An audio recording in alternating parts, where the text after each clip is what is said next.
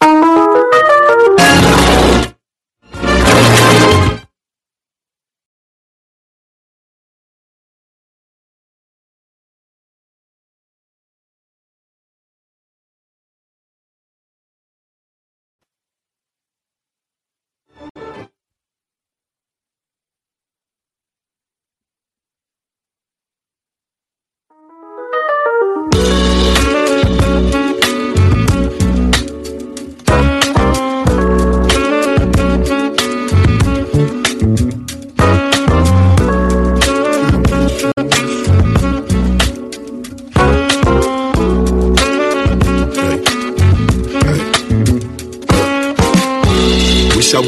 Lion in the tall grass.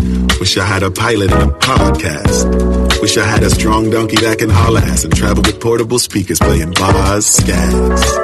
Wish I had a million dollars. I wish I had a million hours. I wish I had a million problems. That way I couldn't pinpoint all one million outcomes. I wish I found a genie lamp. I wish them girls gave me them sugar like Beenie Man. Yeah. I wish I was a comedian, late night sitcom syndicated on TV land. I wish this well had water in it. These kids are stealing all my pennies. Focused on my wealth. You can help me wish, but I would rather wish for help. It's like, it's like, I wish, I wish that every time we love and it feels just like this. Like. I wish, I wish that every time we do it, it feels just like this. Like this. I wish, I wish that every time we love and it feels just like this. It feels just like this. It feels. Hello, cats and kittens, and welcome to another episode of The Debrief.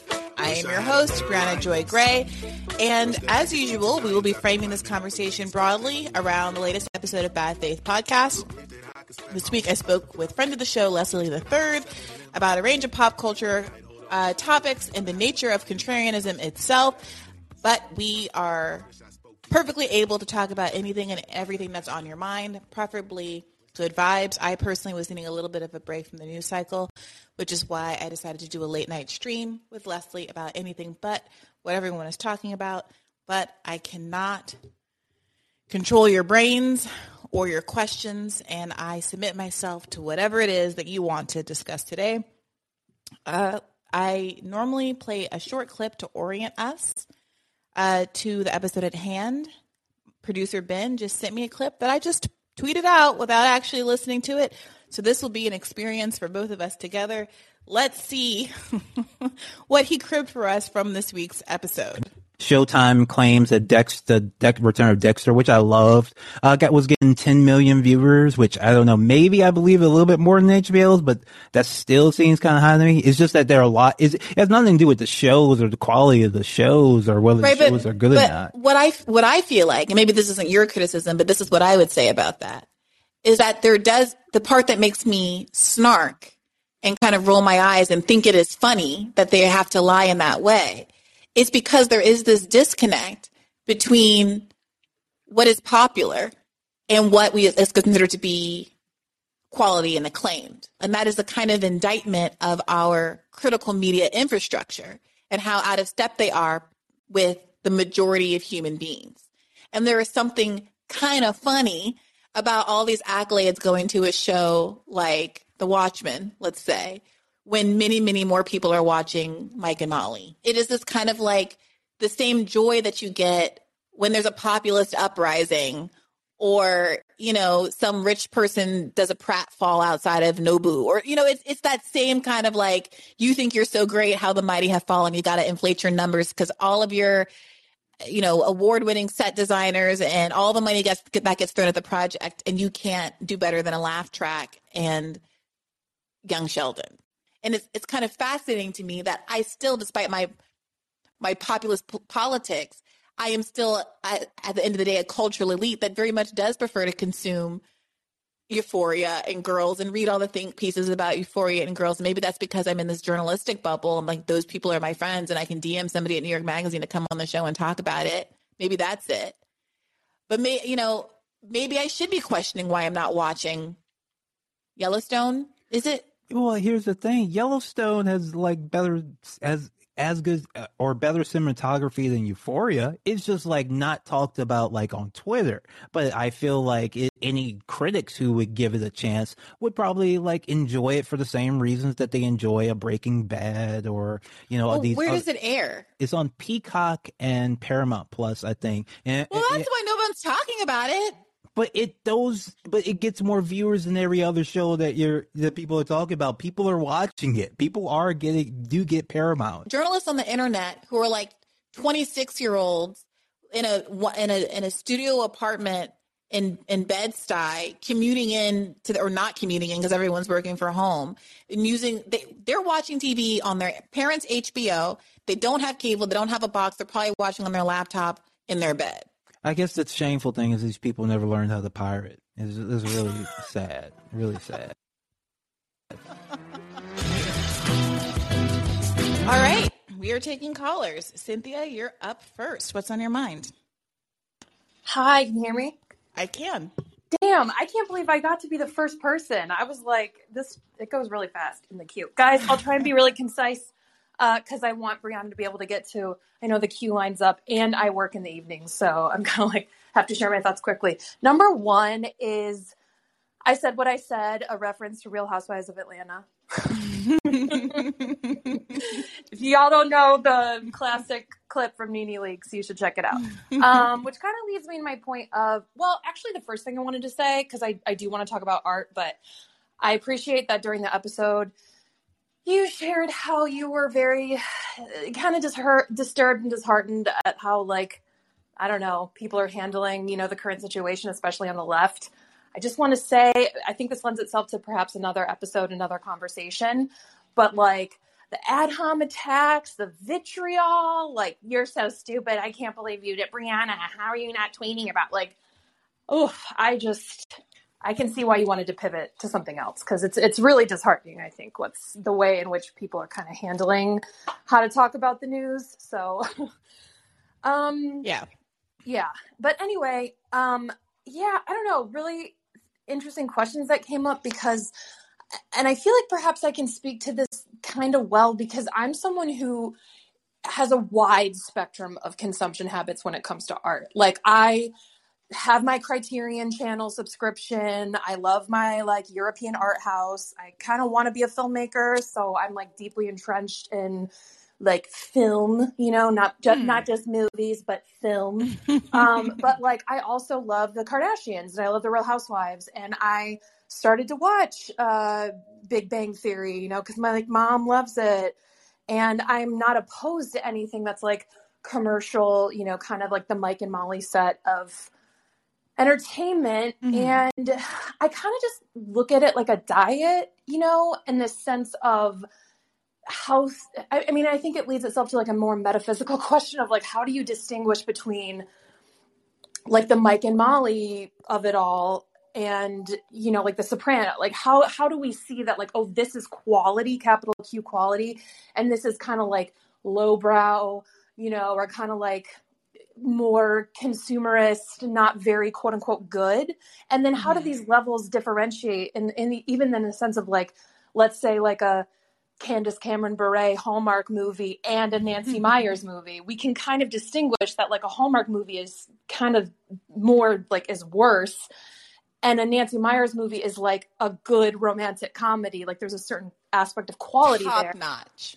Yeah, uh, well, I agree with you. I do concur. I love something's got to, or yeah, something's got to. Is it something's got to give? Yeah, Something that, yeah, yeah. yeah. as good as it and gets. The holiday. it's also good. I love but- them all. Love them Mhm. all. The holiday, excellent. Yes. Excellent film.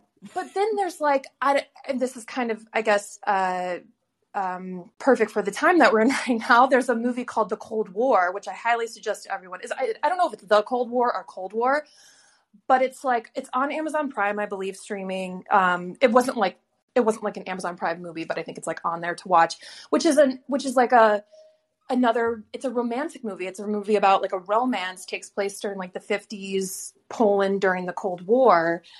And it's like how do, how does that then compare in this other kind of quote art house way to a nancy meyers movie you know? And i can't like i can't like make my sister watch, you know, Criterion Channel movies if she just does if people just don't like that, you know, or if they if they go to see 2001 a space odyssey on 70 millimeter with me and they're like this is so, i don't understand what's going on you know i this is boring it's slow. But i i, I do feel like in the sense of the diet um, kind of metaphor i do and maybe this sounds elitist but i i do think that there is something to be said about how difficult quote unquote art or like slow burning kind of art um, whether that be you know television movies or even like music you know or books um, who reads books anymore? Hopefully people still read books. Um, but like how it it i think there's a reason that it's challenging and that it causes you to be introspective and also make you feel a lot of uncomfortable feelings. Uh, david lynch for me so i, I feel your feelings there um, that maybe like speaks to a certain level of discomfort that like the large swath slash majority of people don't want to get into because it's more difficult, you know? Yeah. Um, so let I. So uh, there's a lot there already. So let me. Yeah. Let me sorry, I know it's just a yeah. big topic. If there's so much to say about it, right? Like I don't even know where to start. But so for one, New York Magazine used to. Maybe they still do. I don't know. I haven't had a hard copy of New York Magazine in a long time. But they used to have this um, feature toward the back that had a grid with an XY axis and it would be highbrow, lowbrow. Oh yeah, yeah, yeah. Good and bad, right? So yeah, there was an acknowledgement that you can separate out whether or not something is good from whether it is is highbrow. Mm-hmm. And I really appreciate that because I think that often what frustrates me in these conversations about kind of what is good mm-hmm. is that there's a presumption that if you don't like something that's considered to be highbrow, you're just stupid and didn't get it, which is why I found the the pushback against my not liking um, uh, Blade Runner to be so oh, hilarious. Oh, it's like, I guess I'm not sophisticated enough to understand this deep, powerful flick called Blade Runner. I guess I gotta read some more books and dig deep into my psyche. It's like, no, it was dark and it was slow and I didn't like it. like, mm-hmm. you know, it, it, it can just be that. And that's what I was saying to Leslie and I appreciate about him is that, okay, if you don't mind pacing issues and you don't mind illegibility on the screen, or maybe you think that if I watched in a different format it would be more legible, then that's fine. We have we are, able to articulate different values that we're bringing to our judgments, and it is what it is. It doesn't make either of us a better or worse person. And it doesn't even, it's not even really necessarily a commentary on the thing itself.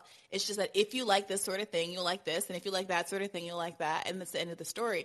What frustrates me though sometimes is that so much of what outside of this the highbrow lowbrow good bad dynamic there's also categories of things outside of elitism that are va- deemed to be valuable i think sometimes along gendered lines. And that yeah. pisses me off. Rom-coms which is like you said what you kind of briefly touched on it.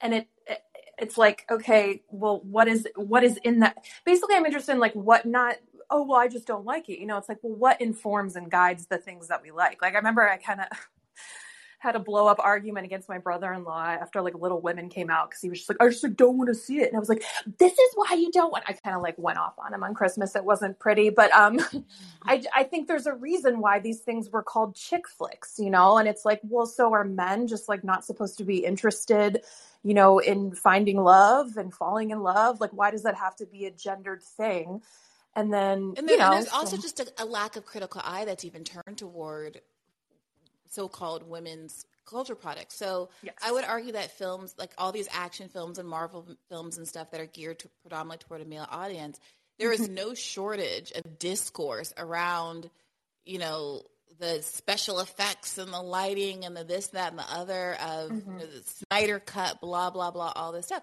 And that's perfectly fine but most and i've obviously seen all of those movies. Like i've seen all of the male content. I watched blade runner. I didn't sit around pontificating about how the movie is bad. I watched blade runner. I watched almost two full seasons of um you know the david lynch show despite oh, it being twin peaks? twin peaks even though that's like a thousand hours of television. Yeah i still haven't actually gotten to twin peaks so i feel so out of that conversation Right. I actually consume those things, and I do. I do often find that there is a, a, a the, the unwillingness often I find among men to even engage with the content. Like I, you know, yes. if, if, you're if you're negotiating what to watch with a, a, male partner as a straight woman, you're going to get a mm-hmm. lot of like absolutely not to a lot of gendered content, gendered female content. Right. Whereas there's an expectation that at the end of the day, you guys can quote unquote compromise on Godzilla.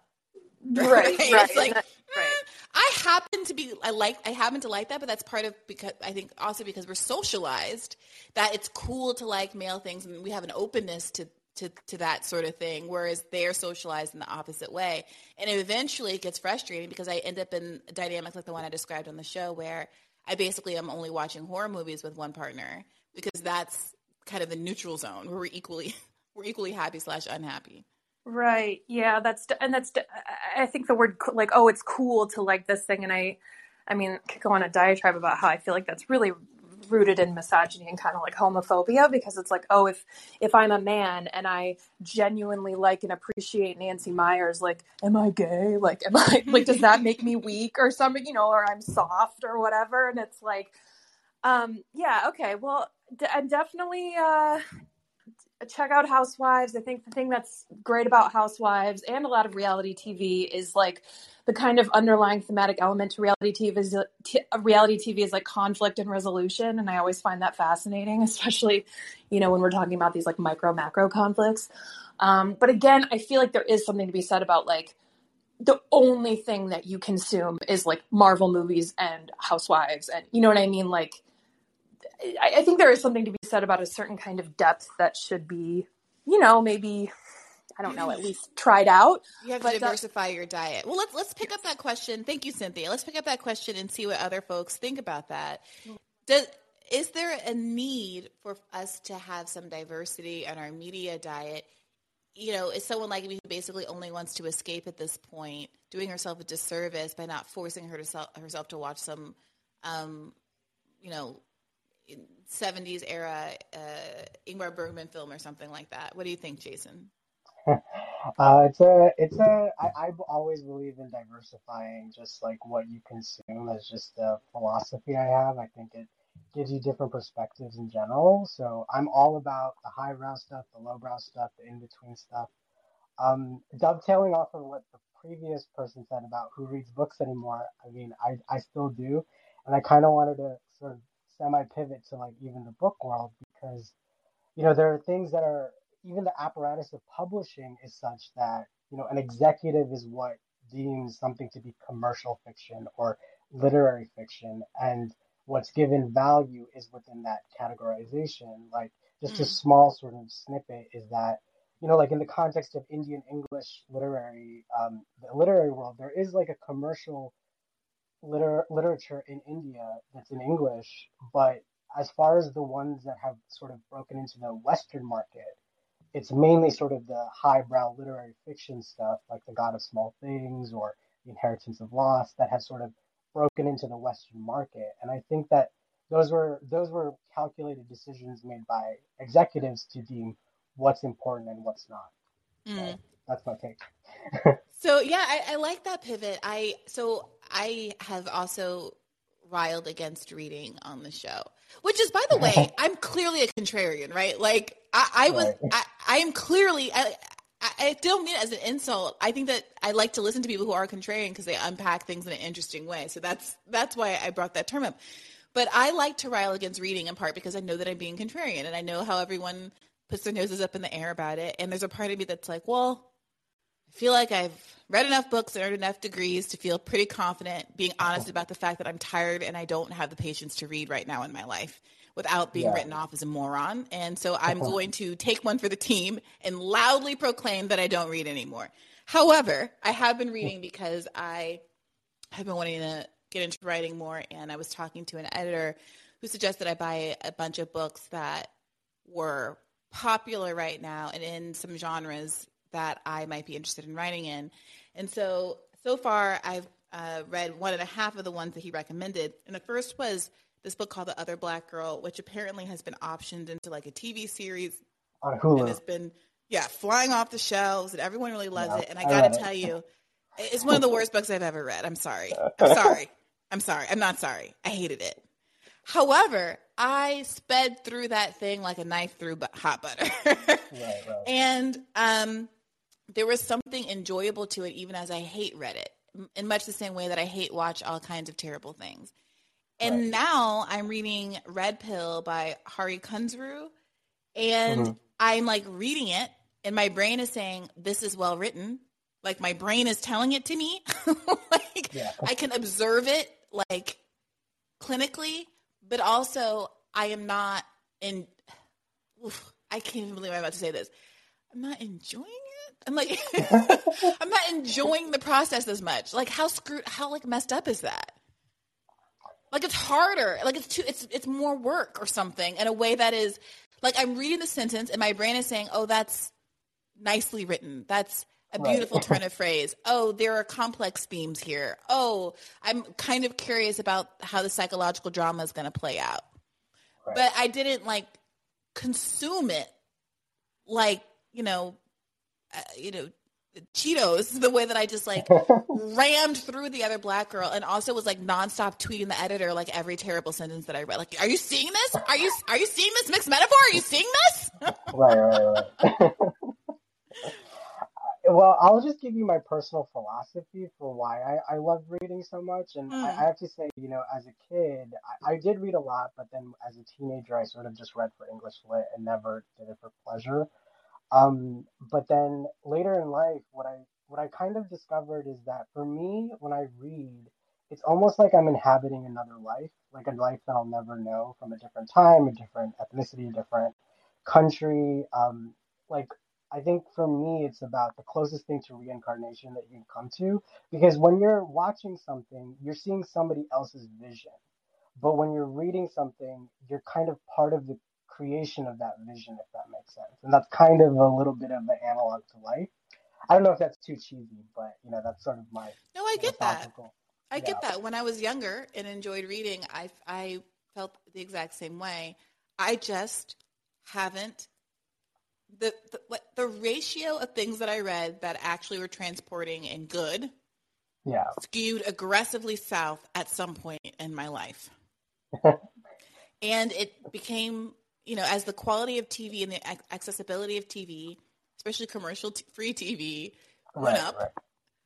the, and the quality of books were going down and the and the sunk cost of reading a bad book i mean it's just like such a it's it's such a loss of time Right. you know as compared to okay i watched this movie and it was bad that was only 90 minutes of my life right. you know it's just it the, the the incentives just increasingly militate against reading if i have the spare 90 minutes right.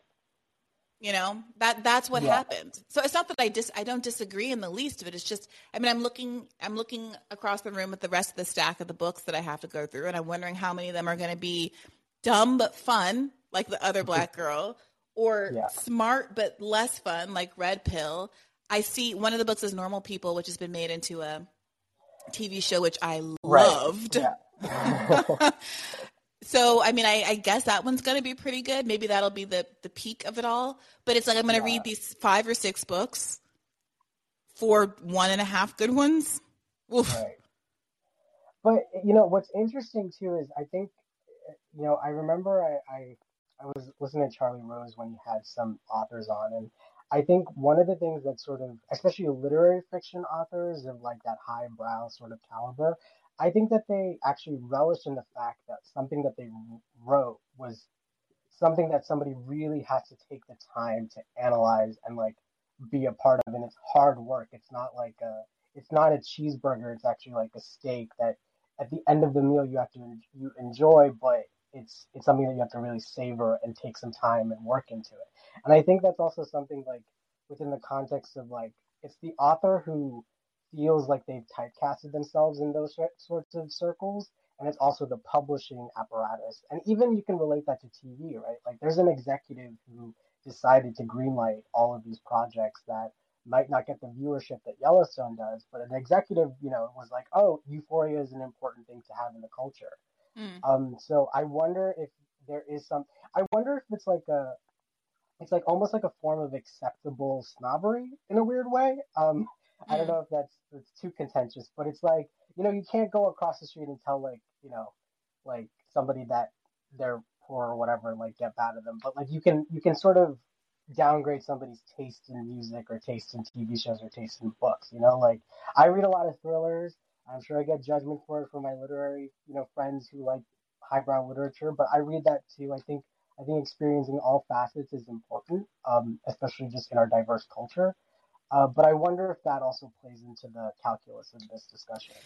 Yeah, well, I would say to your burger steak analogy, I also like my steak not to choke going down my throat. Like, the, but all all food should be tasty and a pleasurable to consume, as far as I'm concerned. Like, right, right. What about like, the nutrition? nutritious food can be very tasty. if, if the food's not tasty, it's not being cooked right.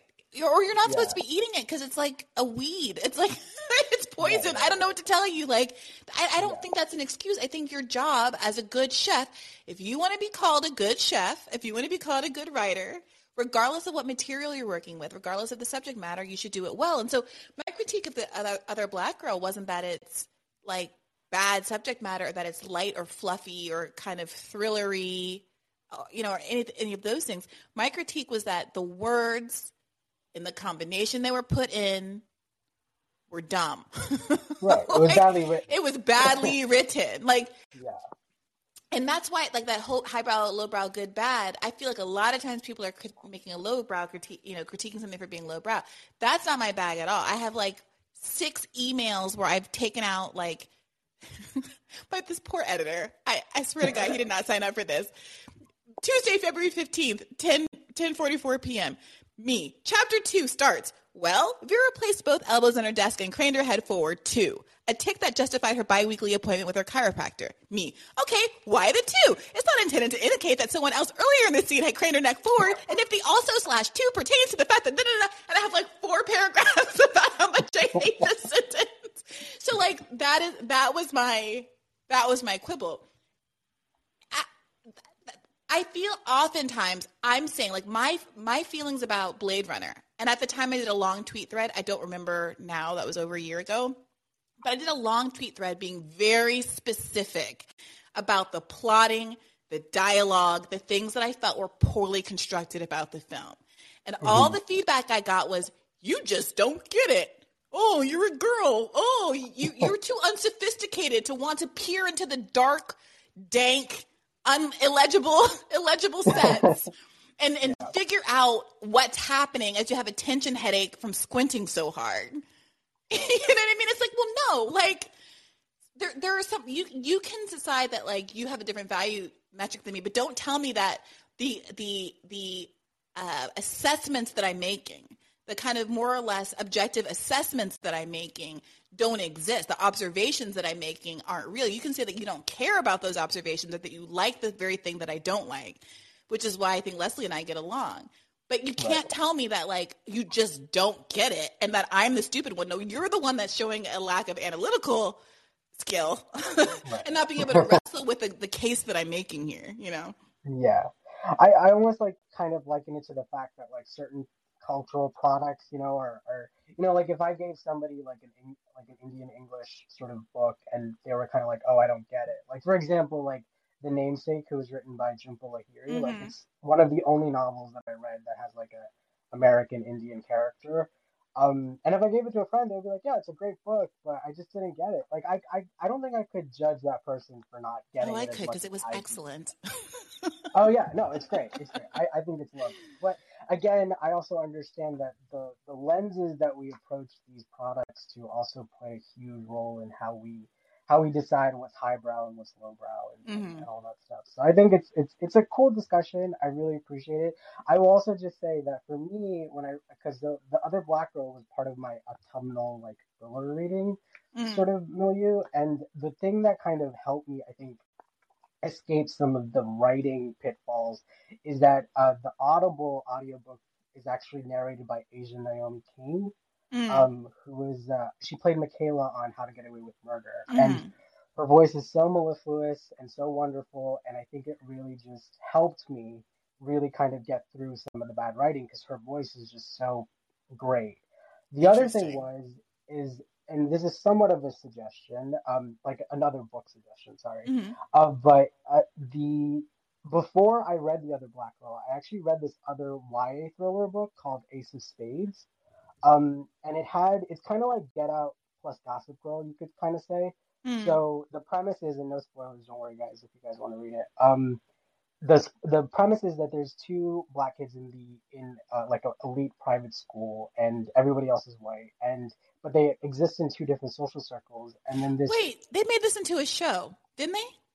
I don't think so. I think they they might have adapt adapt. They're in the process of adapting it, but I, it just came out like last year, so Oh, okay. I, I haven't. Sorry. Seen it. Yeah, yeah, but uh, but this person called Spade starts like like exposing all of their secrets, and it, you know the the you know the characters have to kind of figure out why are just the two of them getting exposed. Mhm. So, uh, so because I read that, and that was actually very well written. It had that thriller aspect, and and and I loved the plotting of it, and and you know it left me in a in a paranoid state afterwards.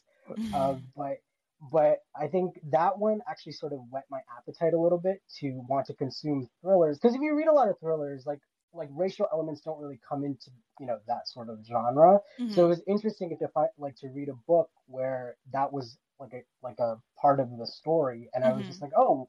And then on my audible mentions, it was like, oh, the other black girl you might also like. So I think I had I was in the mood for it, and that's why it appealed to me at the moment. And maybe because I I speed listen with Aja Naomi King, I, I, I don't always maybe see the, the words that you. You didn't about- notice the one uh, extraneous two wedged in the middle of a sentence that I devoted four paragraphs to complaining about.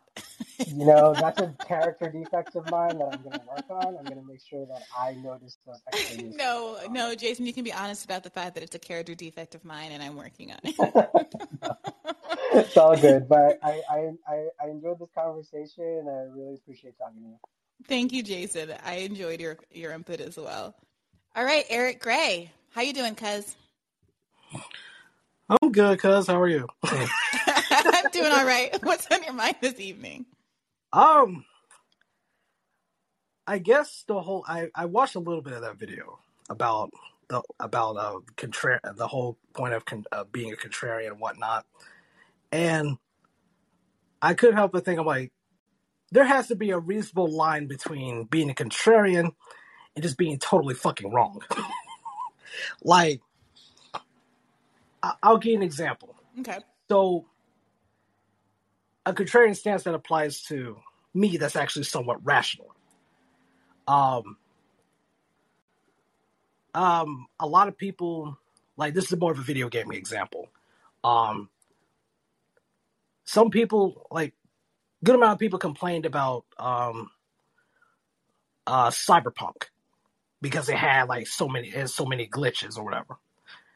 And I'm like, I actually like this the concept is really good. The story is actually interesting. You know, yeah, I I actually like it.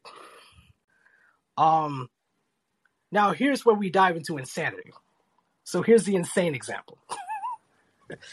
so the insane example is someone saying this with a straight face. Someone saying that Justin Bieber is somehow better than Michael Jackson.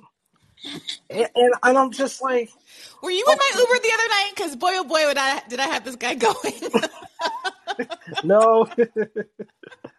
Okay, I, to be clear, I wasn't arguing that Justin Bieber was better than Michael Jackson, but we were having a debate, which I've been having with a lot of people recently, because as we've established, I am a contrarian, and it's that, um, like, I, it's this debate about who the best male vocalist of all time is, and people who listen to me, you know, I see Brian here. He knows that I'm going to say is Luther Vandross. Okay, and people will often say to I, am me, not. gonna- I'm not gonna. I, I wouldn't disagree with that. I mean, I Right, was. I was but- still like, it's gonna. It's gonna be.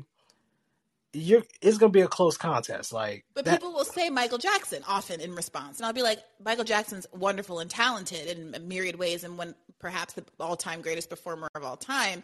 But vocally, No, his vocal range- absolutely not. No, hold on, hold on, Bree. Hold on now. He has an insane vocal range now. His vocal range is insane. when he was 10, 100 percent. But see, this is the fight that I get it. I didn't mean to derail you, but I, I I, mean- I, have had that I, fight. I mean, no, like I, I look. No, I'm talking like post, like I'm talking post, like thriller and post bad. Like don't don't take anything away from him now. Like his vocals still on point. I mean, if you want to, okay, if you want to throw like, I'll throw R. Kelly in there. You know, um, Oh, don't throw R. Kelly in there. Wait, y'all I- really trying to get me canceled. I am Well, I look, am look, look. divesting from any opinion on Reginald Kelly. I don't know what his first name is. Robert. Robert. Robert. yeah, Yep. Yep. Yep. Yep. Um, but like that's that's the thing. I think a lot of times people think of someone who's great. Like Stevie Wonder is great. No one can can question my deep adoration and respect for Stevie Wonder. I just don't think I don't find his vocals to be sonorous. you know, like I love his songwriting ability. He's obviously a very competent vocalist. He's a, a lyricist. He plays a lot of instruments. He is a savant. He was a you know a child star. All of these things, but like in terms of raw vocal range, ability, you know, c- vocal control, all of those like very specific things. mm, No Luther, you know. I mean, I, I've never, I haven't seen somebody do some of the stuff I've seen Michael do. Like that's Oh, oh, look where on one song. like if you listen to something like um, uh, it's mainly his Invincible stuff that you see. Uh, privacy. Like Let's do this. We're doing this. And I'm gonna, I'm gonna, I'm gonna, I'm so fucking pedantic. I'm gonna prove this point. Jesus Christ. okay, let's let's let's hear what my cousin Eric here is talking about.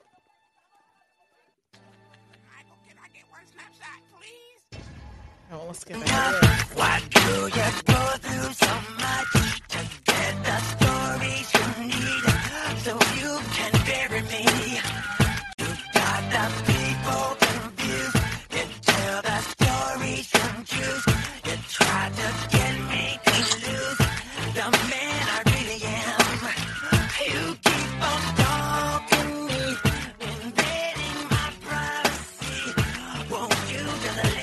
what we're talking about, Eric? I mean, Ah, democracy.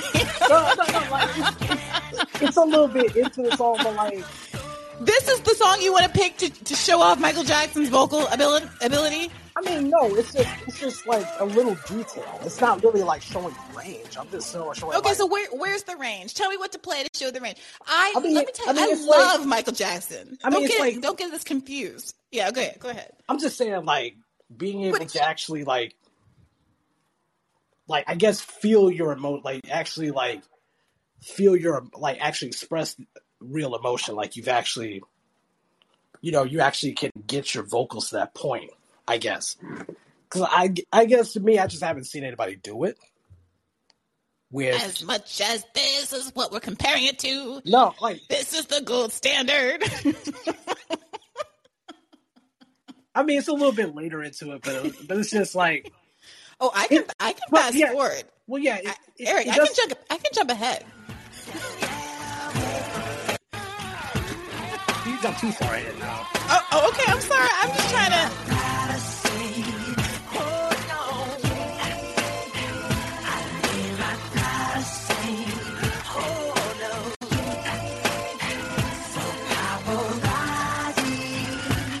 Eric. Is this the bit? No, no. It's in, it's it's in it's it's still in like the beginning stages, but don't don't worry about it. I mean, the like That, that's three minutes in. We're three minutes in right now, Eric. Now we're doing a guitar break, so you know that's no, you're too deep. In, you're, yeah, you're too deep in. Okay, I, I jumped from two minutes in to three minutes in. We we've listened now to like the central, the central chunk of Yeah, this but song. there is, but it's like it's not the whole song. It's just like there's one part where it's like Uh, it's a part. He just like he sings as if he's running himself, like he's running, like literally running away from the media, and I, I don't know. It stick it sticks out to me there. Um, it's just the whole Invincible album doesn't get a lot of love, but it, it's it's still a fire album. Um, but yeah, okay, but okay, but hear me out. Hear me out. Hear me out. Story about a girl I met at school one day. During This is my. Michael. And we toasted our love during milk break.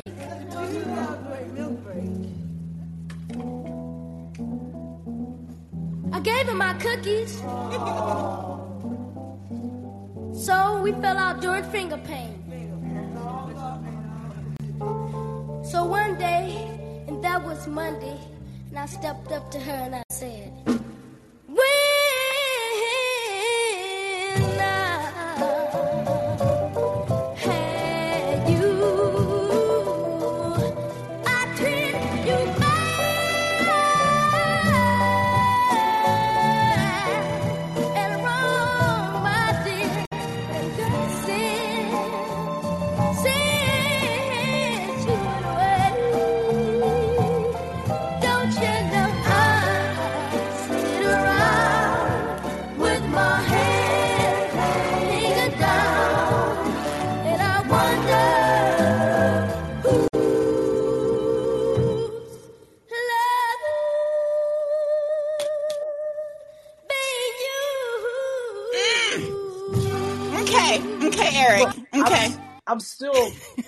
still no, because I still prefer, I still prefer older Michael. Like, don't get me wrong, I got love for the young Michael too, but it's just older Michael comes off as more mature to me in his music. Okay, so th- this is this is actually a really good example because this is exactly what I was talking about with respect to Blade Runner, where there's a there's a conversation about whether something is good broadly, where I would say absolutely Michael Jackson one of the best of all time broadly, and then there's specific critiques one can make that might be true in a way that doesn't undermine the initial claim. So I think oftentimes people get very mad at me when I say someone who is not known as being anywhere near the stature of artist that Michael Jackson is actually is a better vocalist than Michael. People lose their shit because they think I'm saying, you know, Usher or Justin Bieber or R. Kelly or whoever it is is better than Michael Jackson. No. All I'm saying is that if you were to sit stand them side by side in a blind test test, uh, you know, in a blind trial, and you heard each of them sing happy birthday or twinkle twinkle little star and told them to put their funk on it odds are you you might not choose michael jackson or stevie wonder over ooh and this is this is I'm, i know i'm setting myself up r. Kelly or usher or maybe even justin bieber. That's all i'm saying i'm ready I, I bring, i'm ready for the firing squad Okay. so, I mean, I guess, I guess you could like. It just depends on. I mean, happy birthday. I guess is a good enough test. I guess. Um. But yeah, but yeah, like I, I guess the cri- I guess everybody's criteria is just so different on it that that, like you said, you're not diminishing anybody's value. You're just you're just looking for different things yourself mm-hmm. like I I prefer older Michael because he's away from the Jacksons. He like personally, I prefer that chapter of Michael than him being with the with the with the family. I, I'm just to to me, I just think he he was better for it in the long run. I mean, maybe not with all the the stuff with with Neverland getting raided and all that shit, mm, all the legal shit. Maybe not there, but But Eric, what Just we're like- having a conversation now has nothing to do with the music. This is, you know, his personal life stuff. Well, no, no, no. It it also goes into it, it goes into his music. Like I, I just brought the personal side to like, yeah, I'm not dismissing that that happened, but just musically, like, I don't, I don't know. He over, I guess overall, he seems much better by himself. Like, Well, well I, I would certainly agree that I didn't want him anywhere near Joe and the rest of them raggedy Jacksons, but that's a separate qual- question from what I think happened to his sh- raw vocal quality as he as he aged. but thank I you mean- for calling in, Eric. This has been this has been a blast. Sorry, I didn't mean to cut you off. Did you have something else? um, uh, yeah, actually, um, there was, I guess I haven't. I guess you could say this is contrarian to me in terms of like comic book universe, but like, I I personally grew up preferring DC over Marvel, and and seeing the cinematic universe is just like, damn. like it's just like you're watching Marvel just beat the ever loving shit out of DC in the Marvel in the in the movie universe game, and I'm just like, but DC has a lot of better characters. like, guys, stop being cheap. Come on, we have a lot of better stories. Well, I, I will let someone who is more of a, a comic book head weigh in on that one. Uh, if if you have thoughts and feelings about the how the DC universe is being represented in film, do let us know. Thank you for that, Eric. No and problem. Let's hear what Carol has to say. What's up, Carol? Hey, Bree, thanks for having me on. Um, that, that whole conversation. I think what Eric is kind of getting at is not so much the vocal range in terms of hitting notes and all that stuff, but much more like how do you put your experience and your emotion into the song and the like. It's a performance thing, but it's not so much about being on stage, but it's about putting the performance in your voice alone. Um, I can't. No, I, I get that argument, and I hear. I personally hear it more. I, I think it's remarkable that I hear it more in the live performance of a ten-year-old on the Ed Sullivan Show singing about a Yeah. love that he couldn't possibly understand than the guttural uh, uh, uh, uh, uh, of late stage '90s Michael. I love Michael, but that I'm sorry, that isn't doing anything for me emotionally. Maybe we're just different, and that's okay. I'm sorry, Eric. I tried to strong on your argument. um, all right, so I have a couple of, uh, you know, I always come with a list, but um, one, we're going to talk a little bit about Star Trek, uh, which Yes. is- one, I wanted to talk about why Picard Oh, is sorry. kind of um, dark. Uh, Hmm. And a lot of it, I think, has to do with Patrick Stewart. He has like he's enjoyed his role as Captain Picard, but he's also said before, he's like, you know, we're making these shows about gallivanting into space and we have all these problems right here at home. Like he said something almost word for word like yeah, I'm pretty sure he's a he's a socialist on the record, isn't he? Yeah, exactly. Mm-hmm. So that's why I, I don't think he nec- I think he gets what Star Trek is trying to do. Like, and I think the only I know, but I think he really wanted to do something different with Picard and go in new places. And so the only place that people seem to know these days is dark and gritty. So, um, He wants to go new But- places, but somewhere no man has ever gone before isn't good enough for him. walked right into it.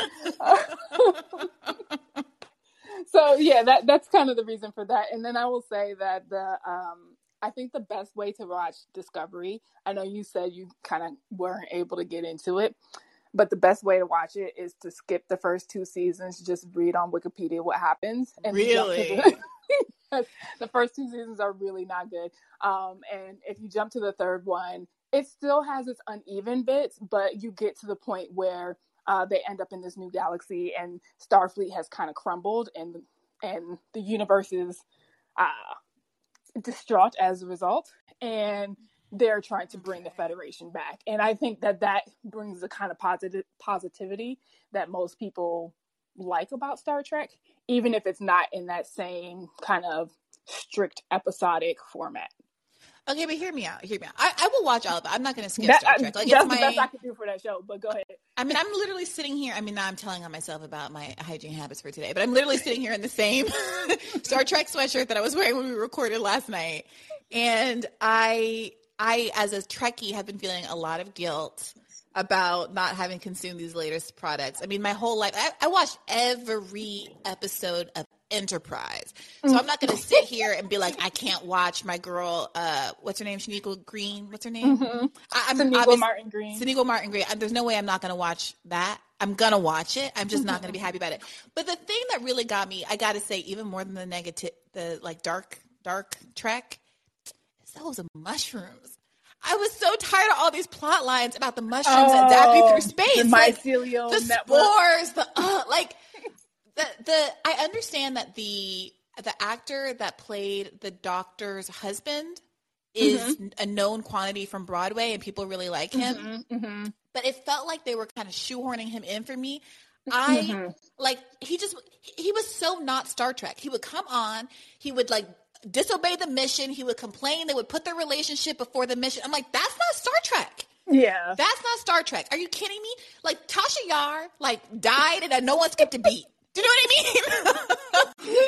like you got to do your job. This is this is the flagship uh, flag flagship uh, ship in the Federation Yeah. fleet, Yeah. and they were always having some personal melodrama that that was That was disruptive to the show. Yeah. And, and disobeying the prime directive and plugging yourself into the mushroom tube thing, like get out of the mushroom tube, dude. Like you know the risk of the mushroom tube. you got you if you if you skip the first two seasons again still uneven but it, a lot of those problems start to get addressed and they start to do some, do a dance where they're still trying to meet the audience that they gain that is like does not care about Star Trek and and meet Trek fans uh, but I will say this since you're feeling guilty I have never been able to watch the entirety of the original series. I've watched like key episodes, but I just Yeah. can't do it. I've, I've I've never really tried. I mean, I've probably watched at least half of them. They're not very many, you know. So I They're just- long. so long. No, like I, I, you know, I don't, I don't have that emotional attachment to the original series because it's not our generation. Mhm, mhm. Hashtag. Right? but I, you know, I, I enjoy them, and I think costuming, sets, the kind of anachronism of it all, the horror of it all, like I enjoy it. But you know, I watched every episode of Enterprise because it was at a time when Hulu was still free, and they put every episode up on Hulu. Mhm. And it was at a time when there wasn't like an unlimited amount of content the way there was now. It was like maybe 2011, 2012 ish. And I made that commitment because I loved Quantum Leap and Scott Bakula from Mhm, Quantum mhm. Leap. And So I really got, was you got tricked. I, I got tricked. and also that was before we had like 15 Star Treks. Like when Enterprise Yeah. came out, it was a it felt like a big deal. It was like the first new Star Trek in a real since, you know, in like Mm-hmm. 10 years since Deep Space 9 had gone off the air and we kind of thought Star Trek was over. And it it I don't know. I I just don't feel the same way about these new these new guys. Mm-hmm. But I, I will I will redouble I will recommit myself to actually watching, especially Picard, because there are things that I liked about the first few episodes of Picard that I did watch, Mhm. and you know I'm going to support Pat Stew. Yeah. so, um, okay. Um, two other things I wanted to mention. One is if you're looking for, it's not necessarily sci-fi in and of itself. It's more like the Wizard of Oz in the way it, that it's set up. But one of my favorite movies is Tomorrowland. I don't know if you've seen it before. I've seen a lot of people on the left kind of downplay it as some kind of objectivist Ayn Rand fantasy. I think those people have not watched this movie. um, but it's really like it's a it's a movie for people who create and dream. Um, and if you look at it like the road to Tomorrowland as opposed to oh we're going to go to Tomorrowland and spend all our time in this kind of super uh, sci-fi space, um, you'll enjoy it more if you watch it. So if you're looking for an optimistic view, view of the future, it is a movie, so it's not a series, um, and you might I enjoy love that. that for me. I love Yeah. I love a, a short a short excursion for me. Hey, I've never heard of this thing, but it's got George Clooney I'm seeing and Kathryn Hahn. Mhm. I like Kathryn Hahn a lot.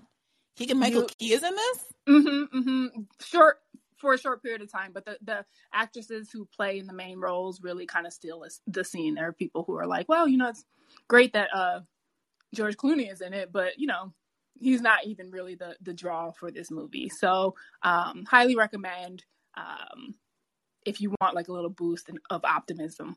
Okay, I'm Um, sold. Because by the way, I tried to watch that um, Bitcoin thing the other day, and I was like ten minutes into it, and I'm like, Mm-mm, this isn't going to happen for me.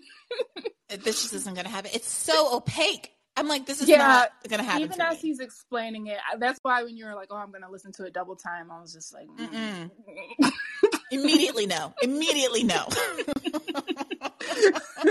but if somebody actually talks to you about specific things, then you can just quickly go to a section and probably roughly get what the thing is that they're talking about. Um, so uh, I'm glad that he sectioned it off. So uh, sorry about line goes up. Last thing.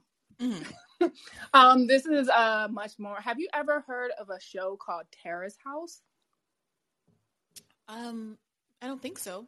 Ooh, okay. So on this topic of kind of gendered um, uh, watching of shows, one, I think it's really interesting that, or I think that that is partially a culture based thing because. As far as I know, in India, people are watching Bollywood films left and right, whether they're male or female, Mm. and those tend to have romantic themes at their center, Oh, right? this is this is um this Japanese show. Yes. Okay, so I'll explain it to people. So that that's just me um setting up what I was going to say about Terrace House, which is Terrace House is very much watched by both men and women in Japan. Uh, but Terrace House is kind of like um, I hesitate to even call it the real world, but basically they uh, bring together three girls, three guys in a house, and the people cycle out as they start to like connect with other people on the cast and they have their jobs outside of work and they actually even get to see uh see their shows air much later on.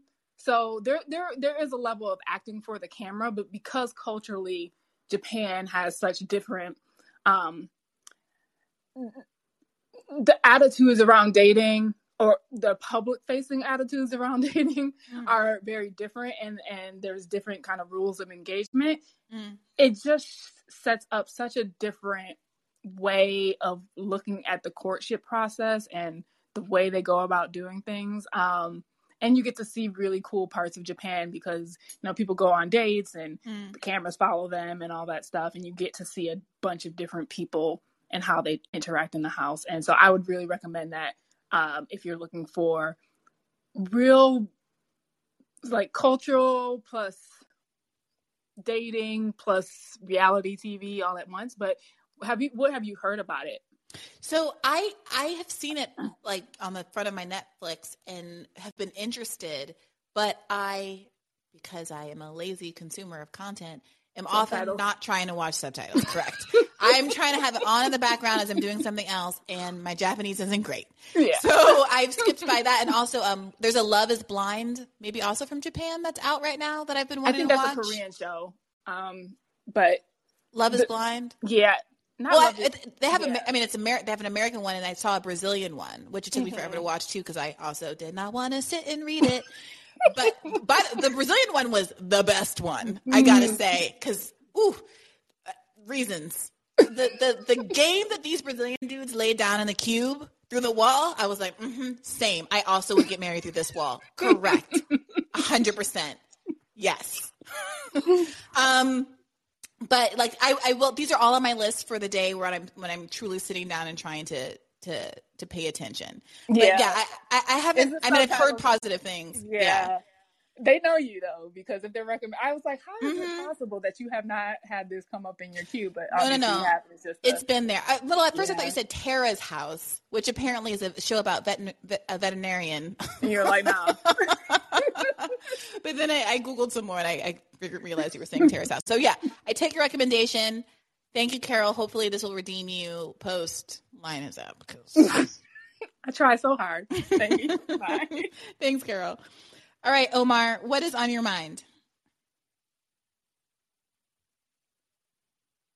You're gonna have to unmute yourself by pressing the little mic button in the bottom right hand corner, Omar. Hey, can you hear me?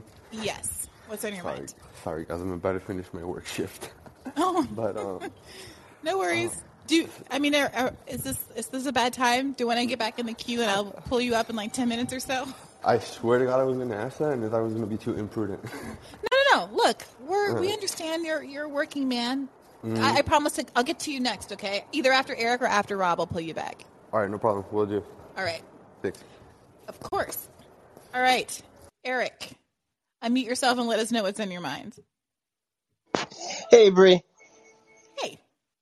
Hey. Uh, so first thing I wanted to say is, as someone who's like a huge Star Wars fan, I don't worry, you gotta, you gotta like it. Be nice. All right, all right, all right. You're gonna like where this is going. I Okay. see Star Trek fans so much, just for the simple fact that you can make have an opinion about whatever it is in Star Trek and not get death threats. and you don't feel that way as a Star as a Star Wars fan? Oh no! If you want, if you want to try some, go on like uh, Twitter, Star Wars Twitter, and just say that the Last Jedi is your favorite Star Wars movie. People will come at you with pitchforks. it is it's insane. It is Yeah, well. Star Trek people are really great people. I have experienced this firsthand at conventions, which have truly been some of the best days of my life. There's so much positivity in the rooms. Hmm But um, another thing I want to talk to you when you, I, I was really feeling you when you was talking to Leslie about the fact that you like, uh, when you like, you like to say things like when you said crash, like you like crash, and I you did like like to Crash. bring. I do. li- I like crash too. I don't get why people don't like crash. I like crash also. Me either. Yeah, I don't understand. But I also like to say things that is contrarian. Like love to talk about the fact that, like Green Book. I like Green Book. Oh, I haven't watched it, but I've heard terrible things, Eric. like I, I like I like the like I remember like I remember see I saw Green Book before anyone started saying terrible things about it, hmm and then everyone started saying really terrible things about it, and about how like the white savior complex and and and the this and the that, and I'm like, I didn't see all that in this movie. I I, mean, I like do love me some Viggo Mortensen, who's a hardcore Green Party voter. Uh, he's a great actor, great, great actor. Um, Mhm. but I do like, and one of the reasons why I like to have these like contrarian takes is that it gives me a chance to explain why I like something, and also gives me a chance Mhm. to pro- probe why other people just don't like it. hmm And I like doing that. I like really digging in. Like I wish Leslie would have gone a little bit more into why he likes certain things because I like doing that. hmm I like under like I'm someone like because I'm like a I'm a film I work in the film industry. I Hmm. yeah as a as like a what they call a gripping uh gripping electric Hmm. and So you're a pro. I I'm working my way there. You really know what you're talking about, yeah? Yeah, I know. Yeah, yeah, yeah exactly. Eric, you you were, you were in the biz. Yes. So and one of the things that I uh that I find funny is when you like because I like a lot of different things. Like I love romantic comedies. I love um a lot of different genres of movies, and I just find that when people talk about how they don't like a certain genre or they don't like romantic comedies, the first thing I want to do is I want to know like, oh, why don't you like romantic comedies? hmm Why don't you like this particular? Because I think there's some fantastic, especially in the '90s hmm mm-hmm. and and like I look at that because for you to come on and say you don't like any romantic comedies, this is mind boggling to me. Like It's a whole ass genre. exactly Sleepless in Seattle, Right. You Got Mail, uh, Right. uh, like Brown. I'm like even if you want to go, uh, you know, more black centered, Brown Sugar. Love Jones. I I, I, yes, the, all those things. So it's just like mind boggling, mind boggling that. So I want to dig into like where is it a social thing? Is it just because you're a male you're not supposed to like this? hmm or if you're a female, you're not supposed to like, you know, Star Wars or, you know, the Marvel movies or the action movies. So, and I'm finding now more females are have much more of a broader sense and a more of a, a diverse diet of film hmm than males. hmm And I just think that males be missing out. Males do be missing out. I love that point, Eric. And one of the things I was thinking in the conversation with Leslie that I didn't have a chance to bring up was that one thing I've heard from men, and I have dated men who don't like romantic comedies and they don't like um, kind of cringe comedies like uh, Meet the Fockers or um, something about Mary because they Mhm. feel the embarrassment on the screen too viscerally. Mm. So they don't like anything that either like is really embarrassing because you know Ben Stiller's getting his nuts caught in a fly, or they don't like you know a certain degree of romance that feels too saccharine and um, like it's pulling at their heartstrings. So like I had my my partner who only wanted to watch horror movies with me. His issue with romantic comedies is that he didn't like any movie where there's like a soaring soundtrack or anything that was like, in his words, telling you how to feel.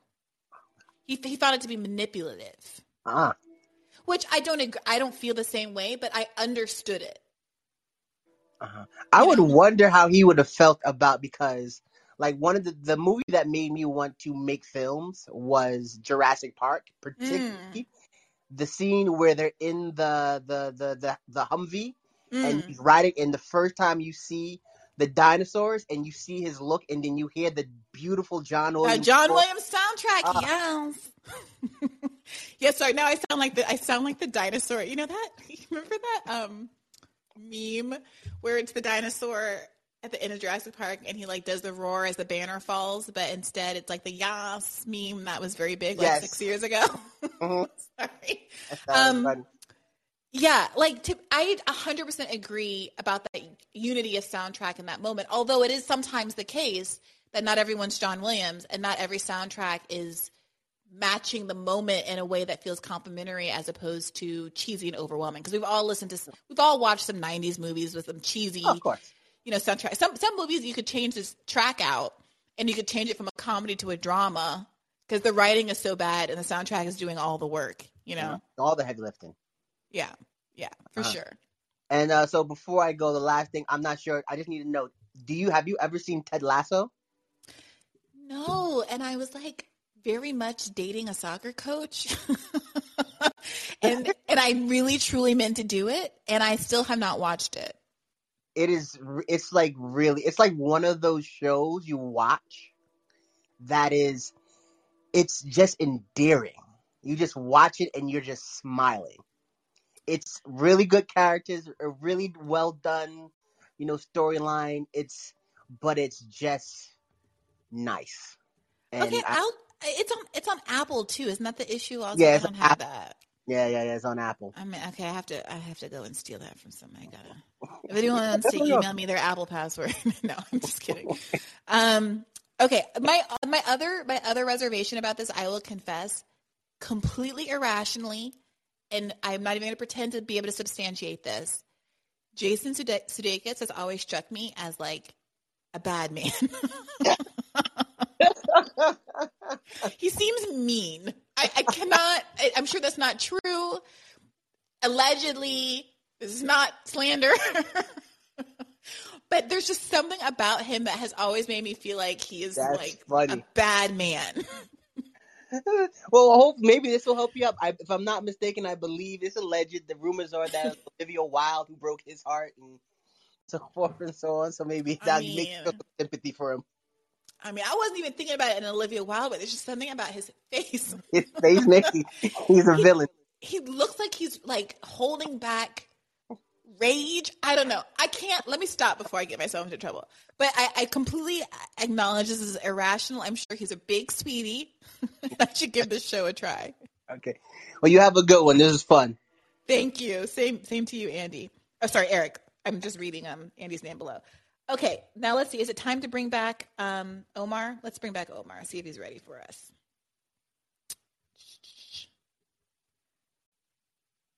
Okay, Omar, is your shift over yet? You're gonna have to unmute yourself again, Omar. Can you hear me now? I can. Okay, awesome. Um, so real quick, cause I, I like the rom com topics. hmm To be honest, I, I think like romantic comedies and typical movies, I personally find I can't deal with it. But dating shows, that's another thing. So, so It- let's let's ask this question: What what is it about romantic comedies, the movies, that you find to be unappealing? Because for the most part, to be quite honest, I just think it maybe more so the old school ones, but they just like play on like the same old cringy like stereotypes of like I don't know. I've seen, you know I've seen that scene of the guy running through stop traffic to go get his girl back like five times, and I don't know how many romantic comedy movies. I don't know. I just find it a little cringy, or like maybe this concept of like setting up like fake expectations in terms of like romantic endeavors and whatnot. I don't. I'm being too too much. Well, I think we need to also define romantic comedies because I was googling it uh, while we were talking. I was talking to an earlier caller and going to kind of going through this list of like top romantic comedies, and there are a lot of movies in there that don't fit. I think what people have in mind when they're thinking romantic comedy. So like there are a lot of like classic like drama slash comedies that aren't you know you know, uh, ser- serendipity that aren't like yeah. uh, you got mail. You've Got Mail was alright. That was kind of old school. I liked. I don't know if you guys if it, if you watched the breakup. Who was it? Vince Vaughn and Oh, Jennifer that was great. Jennifer Aniston, yeah. That It was good. Very dark at the end. But that's what I'm saying. I don't know if it's a matter of like the tragedy aspect that kind of made me get into it a little bit, which kind of like goes against the whole romantic notion. But I like that one. The one that I think is like cringy or like of that sort would be like How to Lose a Guy in Ten Days kind of thing. Yeah, because that's just not. Well, well, first of all, I will defend How to Lose a Guy in Ten Days. It's the last movie that I, I think I, I, I rented it. I got it from like a blockbuster or something equivalent, or maybe it was early days of Netflix, and I never returned it. And also, no one seemed to care because I think it was the end of that. That I never even asked it back, so I have a copy of that on DVD somewhere. Nice. But it was it, okay. So you don't you don't like How to Lose a Guy in Ten Days? Fine. I'm not gonna say How to Lose a Guy in Ten Days is like terrific cinema, but I also I don't know. I have a hard time understanding why you wouldn't like. I mean, it's just it's just it's so easy. It's like cotton candy. Oh, there's a pretty girl and.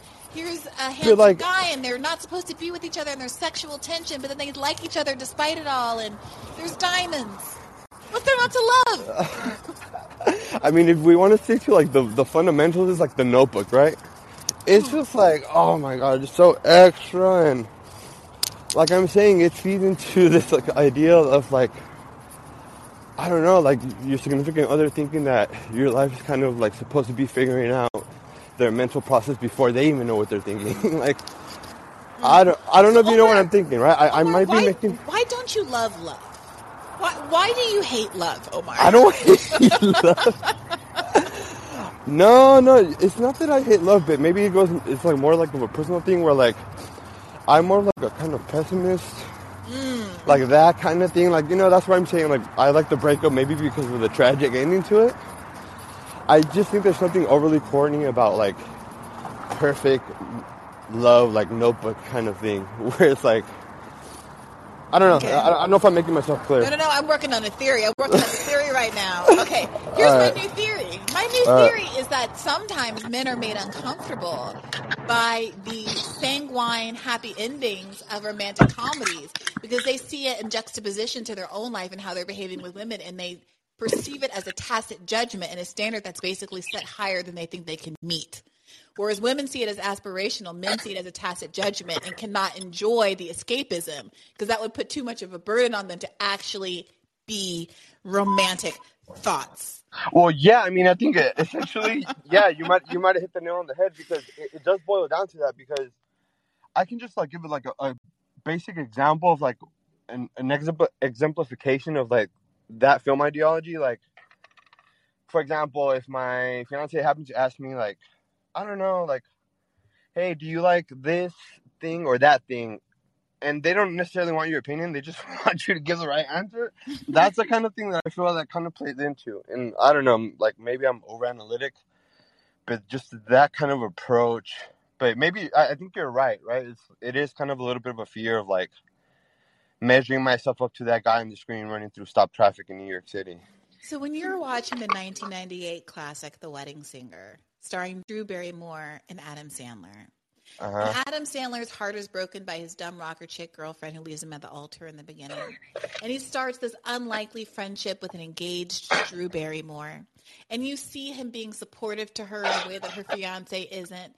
And he sings that, oh my God, one of the best interstitial, I don't know what you call it, but you know, songs that um, appear in the Like a soundtrack movie? diegesis of the movie. No, no, no, not like Uh. a soundtrack, like as a song that's performed in the movie. I know? see. Yeah, yeah. Uh, so he's singing the song. uh, I'll, I'll wash the dishes in the kitchen sink. Put you to bed when you've had too much to drink. Oh, all I want to do is grow old with you. And you're you're hearing him sing that. You're not like, oh man, I want to be the kind of loving, supportive partner and creative inspiration that Adam Sandler is to Drew Barrymore in this moment.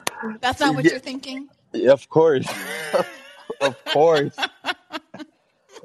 of course, you know, but I don't know because the, I mean you can do it the other way, the other way, right? Like you know, there might be some things that the girl on screen does that I'm like, oh my god, like I don't know, something I think I would like from my partner or whatever. But for me, like I'm saying, maybe my pessimist mind is just like this whole idea of like kind of setting up like cringy, like out of reach expectations about love. But like I'm saying, I'm not saying I'm right. I'm just saying that might be my whole entire approach to it. What There's about some of some of them are all right.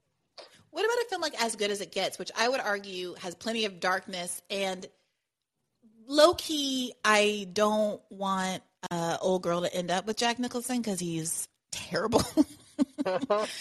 um, do do you remember? Do, does everybody remember this, or is everybody too young to remember the 1997 classic? As With, good as um, it gets. I haven't seen it. Not gonna lie. Okay, never. I, I won't belabor the point then. Although, what's the woman's name from Mad About You? It's drive me crazy that I can't remember. name. mad about you. Hold up. I Um, don't. I don't remember. Mad. You know what's her name? Uh, she was also in um, what what men want. What men want? Or what women want? What men want. Helen Hunt. Helen Hunt. Helen. She's Hunt. from what women want. No, she can with Mel Gibson. Oh yeah, well, Mel Gibson. You're right. What women Mel- want. But yeah, I don't, I, I don't know if I if I did good ex- explaining my my perspective on the rom com thing. Well, here's here's I want to put this out there to the world too. Thank thank you for that, Omar. I think you you really help us advance this conversation. There there are films like um, uh, Matt Damon, Ben Affleck, Harvard. What's it called? Good Will Hunting. Good Will Hunting. That most people would not characterize as a romantic comedy because I think because it's good, but very easily could be characterized as a well, maybe not comedy, but a romance for sure. And I and I think I think that sometimes that slippage is happening. As I'm reading through this list, I'm seeing a lot of classic films that I wouldn't have thought of as I'm contemplating romantic comedies because they are considered to be high quality films. What do you think, Rob? Rob, can you unmute yourself and let us know what's on your mind? Yeah, sorry, I didn't see the uh, the call slide over. I wasn't prepared for that.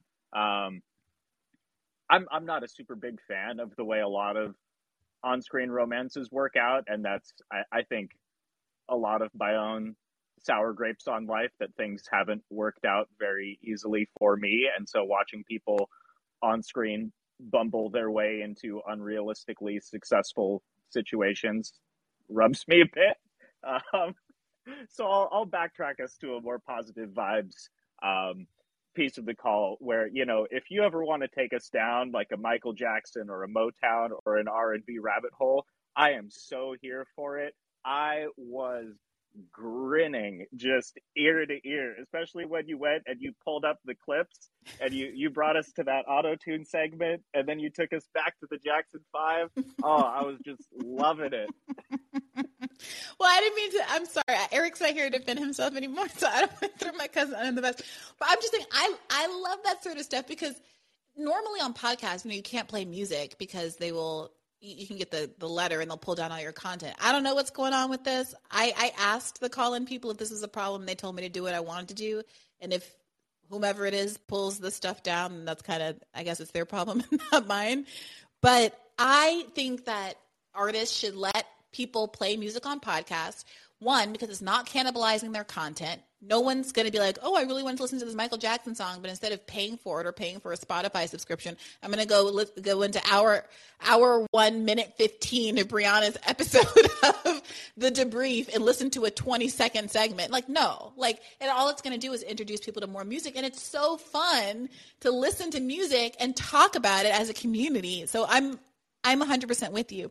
But also, Rob, I'm going to make you. I'm I'm I'm bringing you back. I'm bringing you back to this this romance because I've got an itch to scratch. All have right. you seen movies like? Have you seen The Big Sick?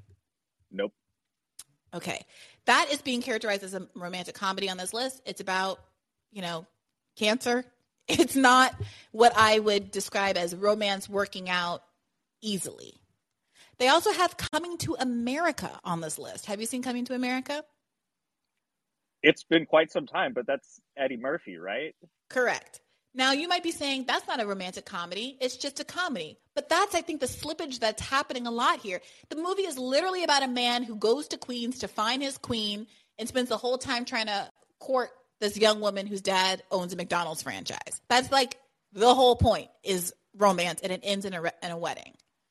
But movies that are like very very funny or movies that have a little bit of sadness in them, or movies that are critically acclaimed, they just get redefined out of the world of romantic comedy. And I don't know, that that seems unfair to me.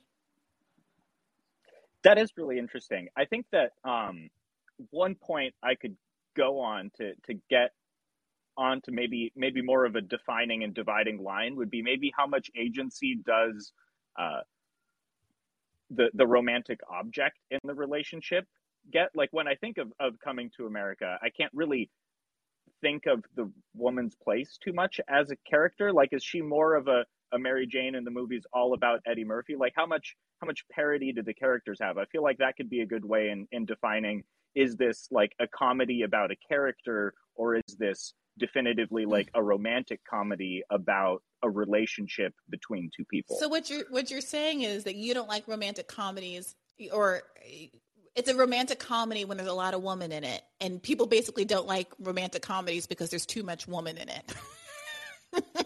I, I definitely too much wasn't about the chick. to say the second, but I was just trying to say if we need to draw a line somewhere, this seems like a metric we can use.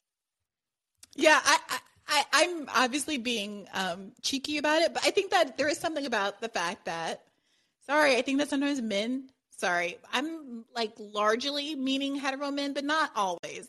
But you know, men don't like to watch movies about female protagonists unless they're wearing like booty shorts and a gun, like Lara Croft. Otherwise, you know, if a movie stars a woman, until very recently, it's just been perceived as a women's movie. And that is, I think, part of the issue here. There's too much Meg Ryan in uh, You've Got Mail or Sleepless in Seattle. You know, there's there's too much. Um, uh, what's her name in the love book in the in the Notebook? Um, R- Rachel McAdams. Rachel McAdams in the, in the and if it were a movie more about, oh god, my brain just cannot do all these names. You know, the guy. the guy and girls think he's cute and he was a- Disney star. uh, Yeah, is it If Ryan? Ryan Gosling, if the movie was more centered on just Ryan Gosling and he goes to war and Rachel McAdams is barely in it, and it's like basically Saving Private Ryan, but there's a girl at the end, then maybe people would like it and probably would even call it a romantic comedy. I mean, I mean, you might be right. Yeah, yeah. It's sexism, Rob. It's straight up sexism. That's all it is. That's all it is. Roman Holiday has uh too much. Oh my God, what is wrong with my brain? Audrey Hepburn has too much Audrey Hepburn. All right, let's let's see what Thomas thinks of this theory. Thank you, Rob. Thomas, what's on your mind? Um, I kind of, I, I'm curious to sort of, um, I don't know, problematize the sort of gendered idea of romantic comedy. Mm. Um, and as an example, I want to bring up uh, one of the best directors of the last like 30, 40 years is this director named Johnny To. He's a Okay. Hong Kong uh, filmmaker, now works obviously now China. Um, and he is his specialty is like crime action movies Mm-hmm. and romantic comedies. Mm-hmm. He makes both. Um, and it is interesting that in the U.S. he first became known for those crime movies, Mm-hmm. um, but the romantic comedies are far more popular in Hong Kong and China, Hmm. and doesn't seem to have a particularly like or an extremely gendered audience, right? Like kind of everybody loves those movies. Yeah, I mean, I can't really speak to relationship and gender dynamics in other parts of the world, but it does seem to me that Americans have a uniquely somewhat pathological relationship to courtship where I don't know, it feels like oh, I don't mean to make this another dating episode. but it does it does feel like the, the conceit of romantic comedy is often you know it's traditional gender roles always no matter what. So the man is going to have to do something. Yes and, and we're talking about hetero movies. The man is going to have to do something to court to demonstrate his desire a, a, a, demonstration you know a, a, public or private demonstration that gets the gets the woman hooked Mhm. and we live in a society where feminism has done this thing where the rules seem to be that like women have all these additional things we're allowed to do slash obligations.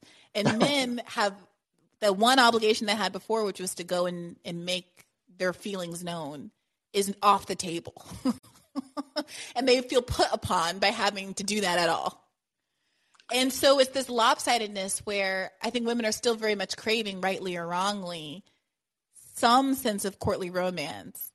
And men feel all of this pressure and obligation to do it because at the same time that they, you know, they, you know, our economic system isn't the same. People aren't employed as well. They don't. You can't have a mm-hmm. one family household. All of these other kinds of things that have changed, and they feel ill equipped.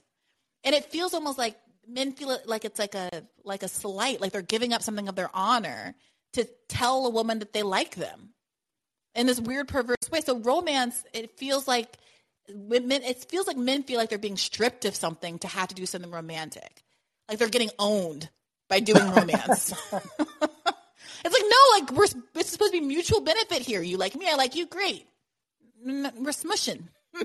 but it doesn't it doesn't feel that way to me. I don't know. Does that does that resonate at all with you, or am I talking out of my tuchus? No, I that I guess I, I guess that's right. Yeah. Um, I mean, I don't know. I don't I don't have much to say on the dating stuff. I um, I, I mean, I do think that there is a lack of romance in contemporary life. Mm-hmm. There's like a, a an absence of it, and then almost like an impossibility of it um, in some ways. That I think maybe is was not quite as impossible before.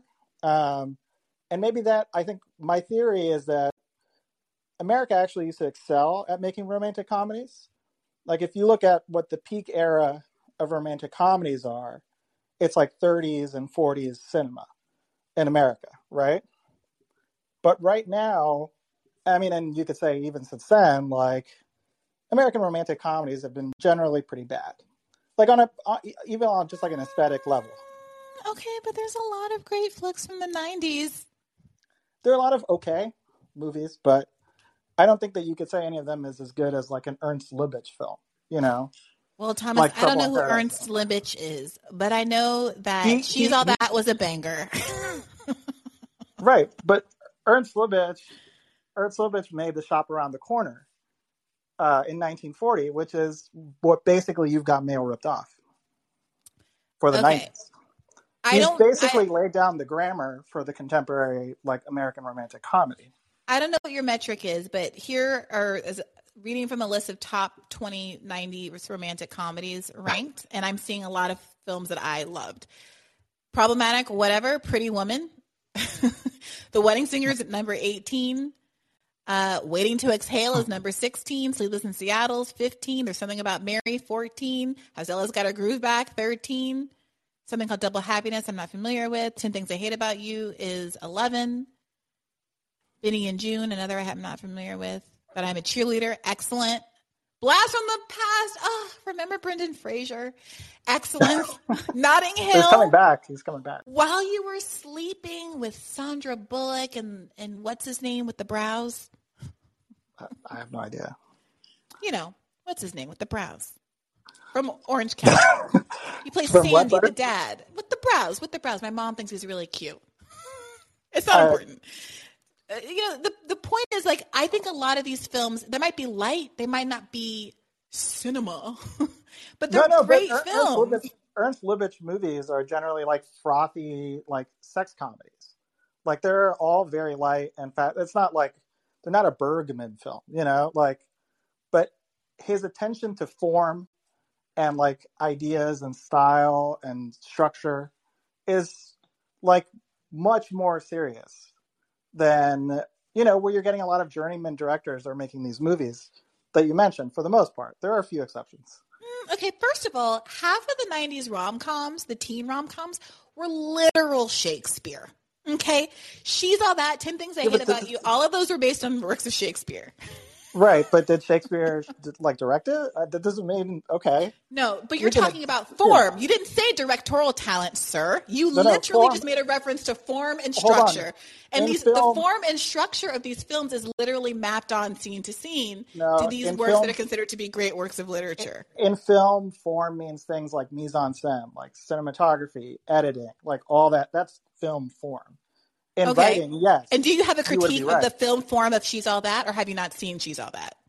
No, I, I, probably saw Exactly. it when I So we, we get back to the original point where a lot of the people who are making these critiques haven't actually watched the content. And you can Well, say what you you want about me not liking. Um, Have you watched Trouble in Paradise? Well, I didn't say anything about Trouble in Paradise. I've never But heard of this film. I'm not offering. context then. Yeah, but I haven't made a single criticism of Trouble in Paradise. You're the one that's saying that 90s romantic comedies aren't quality as compared to these ones in the 40s I- I without have having seen- apparently watched them. I mean, I've seen, I've seen, a, I've seen a lot of the ones you mentioned. I haven't seen that one. Okay, so- like so tell me I which of the ones- or whatever. What what was your tell me your critique? Why don't you like 10 things I hate about you? I mean, like indifferently shot and put together. I mean, compared, honestly, I will say though, compared to romantic comedies made like in the last few years, like looks like a tour de force of style. What what's what what is an example of an indifferently shot scene in 10 things I hate about you? Help me understand what Uh, it means to be okay. indifferently shot because I remember finding it to be very compelling, legible, well paced, well cast, a sweet a, a sweet and kind of perfectly done little teen comedy. Yeah, it's certainly it's. I think it's, I think it's competent, but it's not transcendent.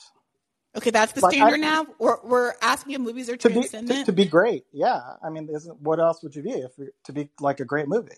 No, I just I just am asking why people don't like why men Oh. don't like romantic comedies, not why they don't find them to be transcendent.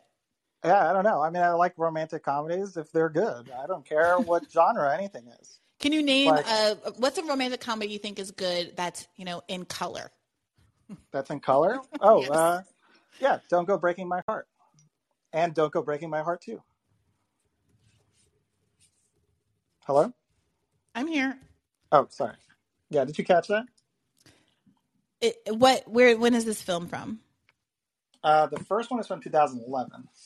Oh, this is a film from Hong Kong. Okay, thank you, Yeah. Thomas. I appreciate your your input. I mean, like, like, know, I, I look, think look, look, are. Thomas. Like, look, like, I you're gonna name films. You're, lame, I, going to be honest with you about how I think about what your taste level is here.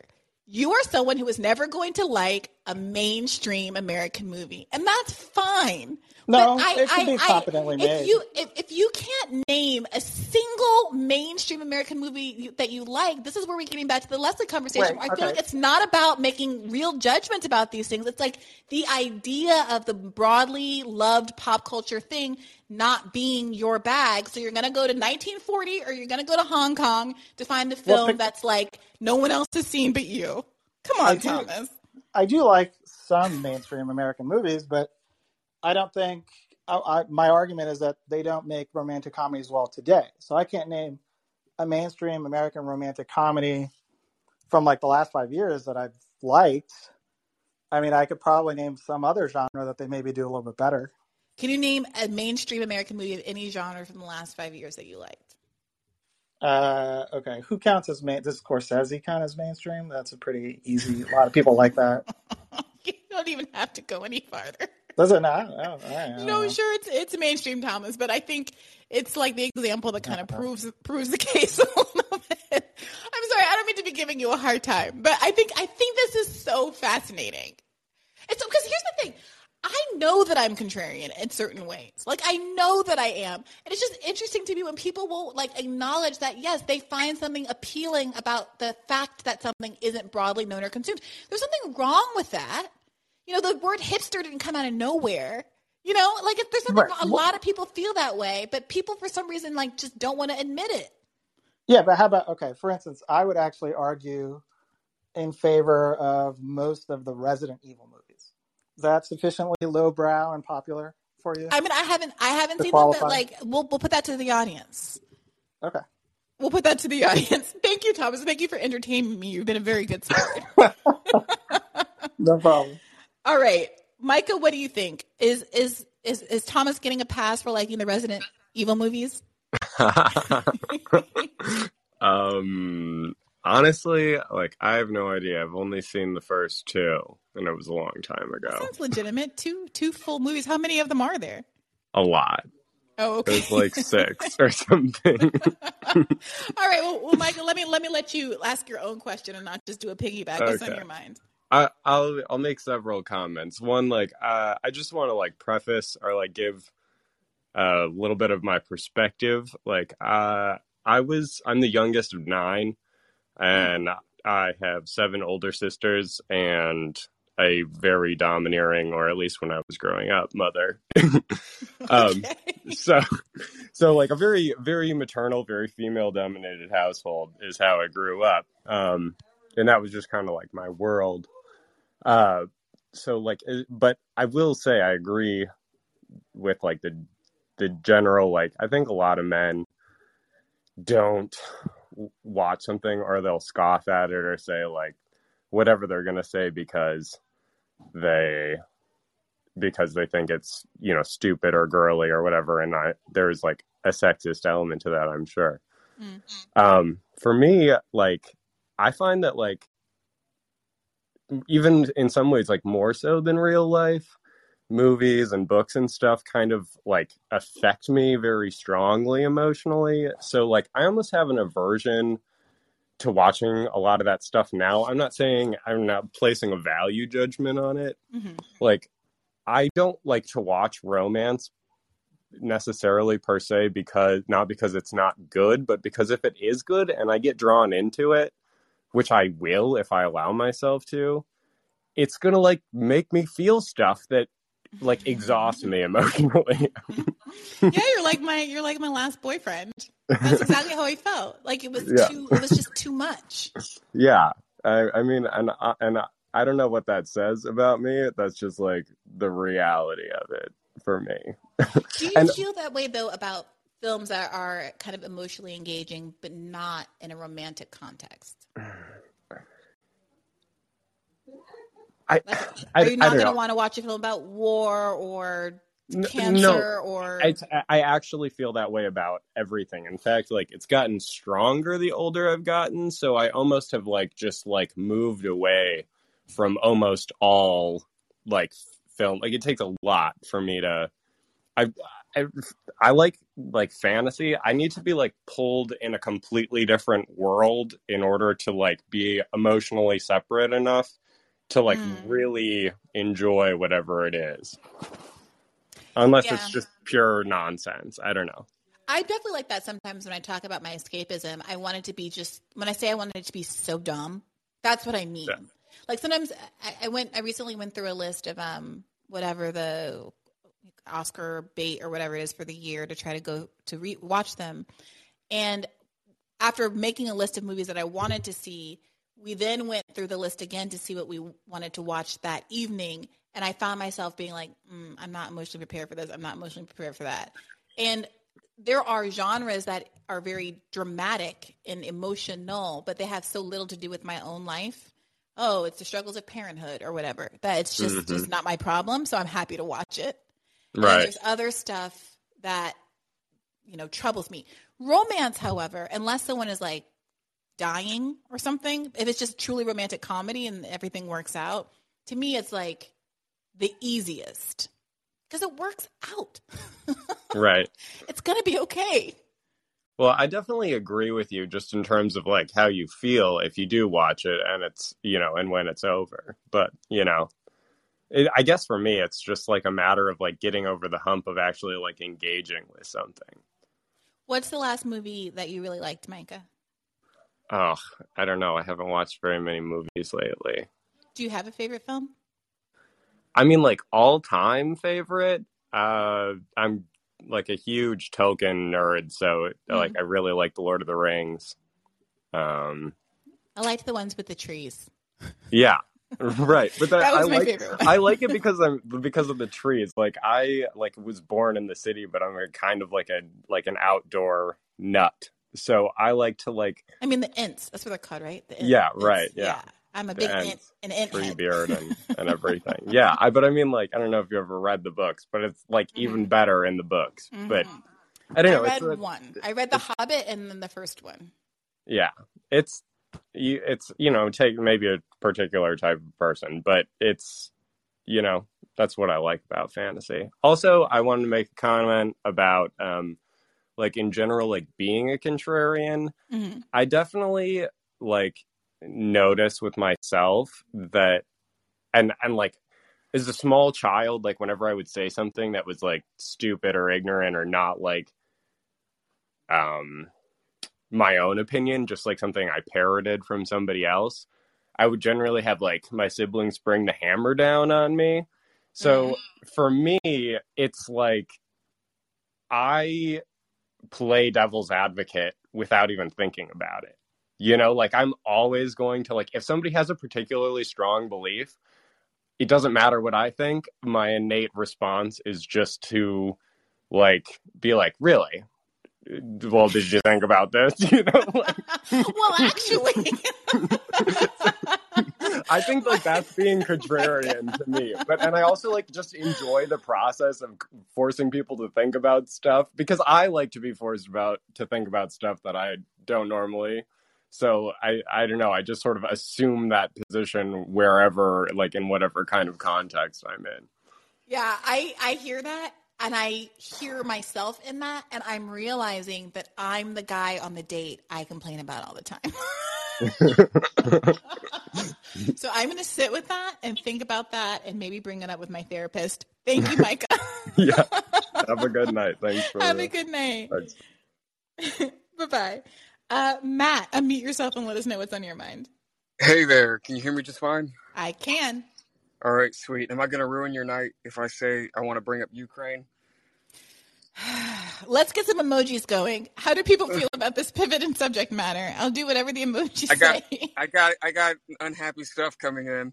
You can ask me. Look, so oh, someone, someone seemed happy about it, but um, anyway, the thing is, I don't actually consume that much media, so this is this is a topic that's largely out of what I what I know about. However, I was very passionate about the uh, the last debrief that we did, and I was not able able to make it into talk. So I will I will entertain your conversation a little bit if you want to ask me questions about rom coms and whatnot.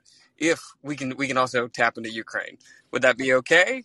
This is your podcast. I, I, I will let you ask your question about Ukraine. I am, as evidenced by the feedback that I got from all of you, I'm a dumb piece of shit and I don't know anything about Ukraine, so I can't promise I'm going to answer you. I'm just going to shrug my shoulders and say, I don't know. Go listen to someone who knows more than me. But you are more than welcome to ask your question about it. And, uh, but first, you have to tell me what the best romantic comedy of all time is. See, I just haven't watched it. Like my my interests in media are very narrow. They're related to normally action and like fantasy adventure anime or movies and other stuff. I'm a huge fantasy buff. So Lord of the Rings. Is there no romance uh, in anime? no, the, uh, for certainly there are, but there's nothing that's plotline is centered first and foremost around romance. Like I don't think there's a romance. I wouldn't say I've seen a romance anime. I've seen anime that, of course, have romance in it. It's an important part of you know damn near every story that we tell. But uh, I can't think of anything where, where it's advertised or primarily centered around you know a romantic, romantic relationship between two people. Matt, do you um, date women? Not that it's, I mean, Yeah, I'm straight. Okay. Yes, yes. um, and are you, you know, can you remember the last time that you, uh, your your female partner picked a flick that was perhaps gendered in some way? Ye- okay, that would have been like high school. Okay. Um, Do you remember what she wanted to watch? Um, I'm pretty sure I've seen The Notebook and some other stuff long ago, but that was, I mean, I barely remember the whole movie. I don't have a great episodic memory, so Do I don't remember too much of them. Hey, do you remember how you felt about the Notebook? Um, I, I definitely say that I've seen rom coms before, and my impression of them was I liked this, but not enough to make me want to seek it out again. Like I don't remember wriggling in my chair and feeling uncomfortable. Um, but you know, there's only so many hours in the day, and so when I when I have my time to decompress and seek out things that I'm interested in, romantic comedies do not make their way to the top of the list. Okay, So- I have just a couple of follow up questions. When you were, uh, how how old are you? I'm 20, uh, almost 29 next month. Okay, so you're okay. So what Disney movies would have been out when you were a kid. Did you seen- what like Mulan in that? I guess was that like a I little mean, kid when that came out? Uh, I mean, I, as a little kid, you don't know what's coming out and what your parents are showing you. But I saw The Lion King, Aladdin, Little Mermaid, I, you know, all, all the classics. Did you like you know, Little guess- Mermaid? Yes, I, sh- shit. I still like Disney songs. I will pull them up voluntarily and listen to them in the car.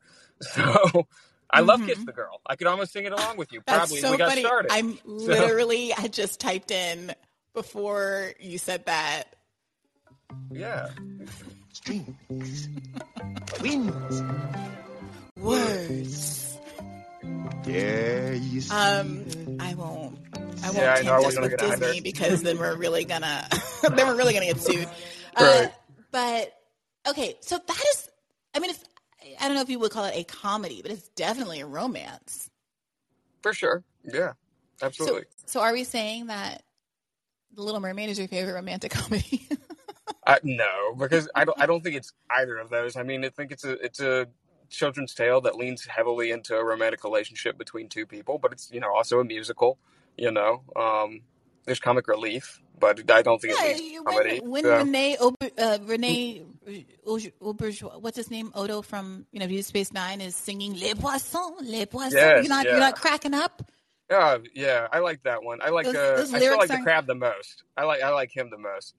But uh, also, yes, going, Yeah, going back go to ahead. something you touched on earlier, I think a lot of times that romantic comedies centered towards men tend to just be labeled comedies. When Mhm. we were talking about this like three callers ago, I was thinking, gosh, what's that movie that's like Emma Stone's like eh, the hot high school girl, and then there's Oh, two guys. A. No, no, I don't think it's that one. It's the one where it's like there's a fat guy and a skinny guy, and the fat guy had Oh. when he was a kid where he Mhm. would just like had had a quirk where he had to draw penises all the time.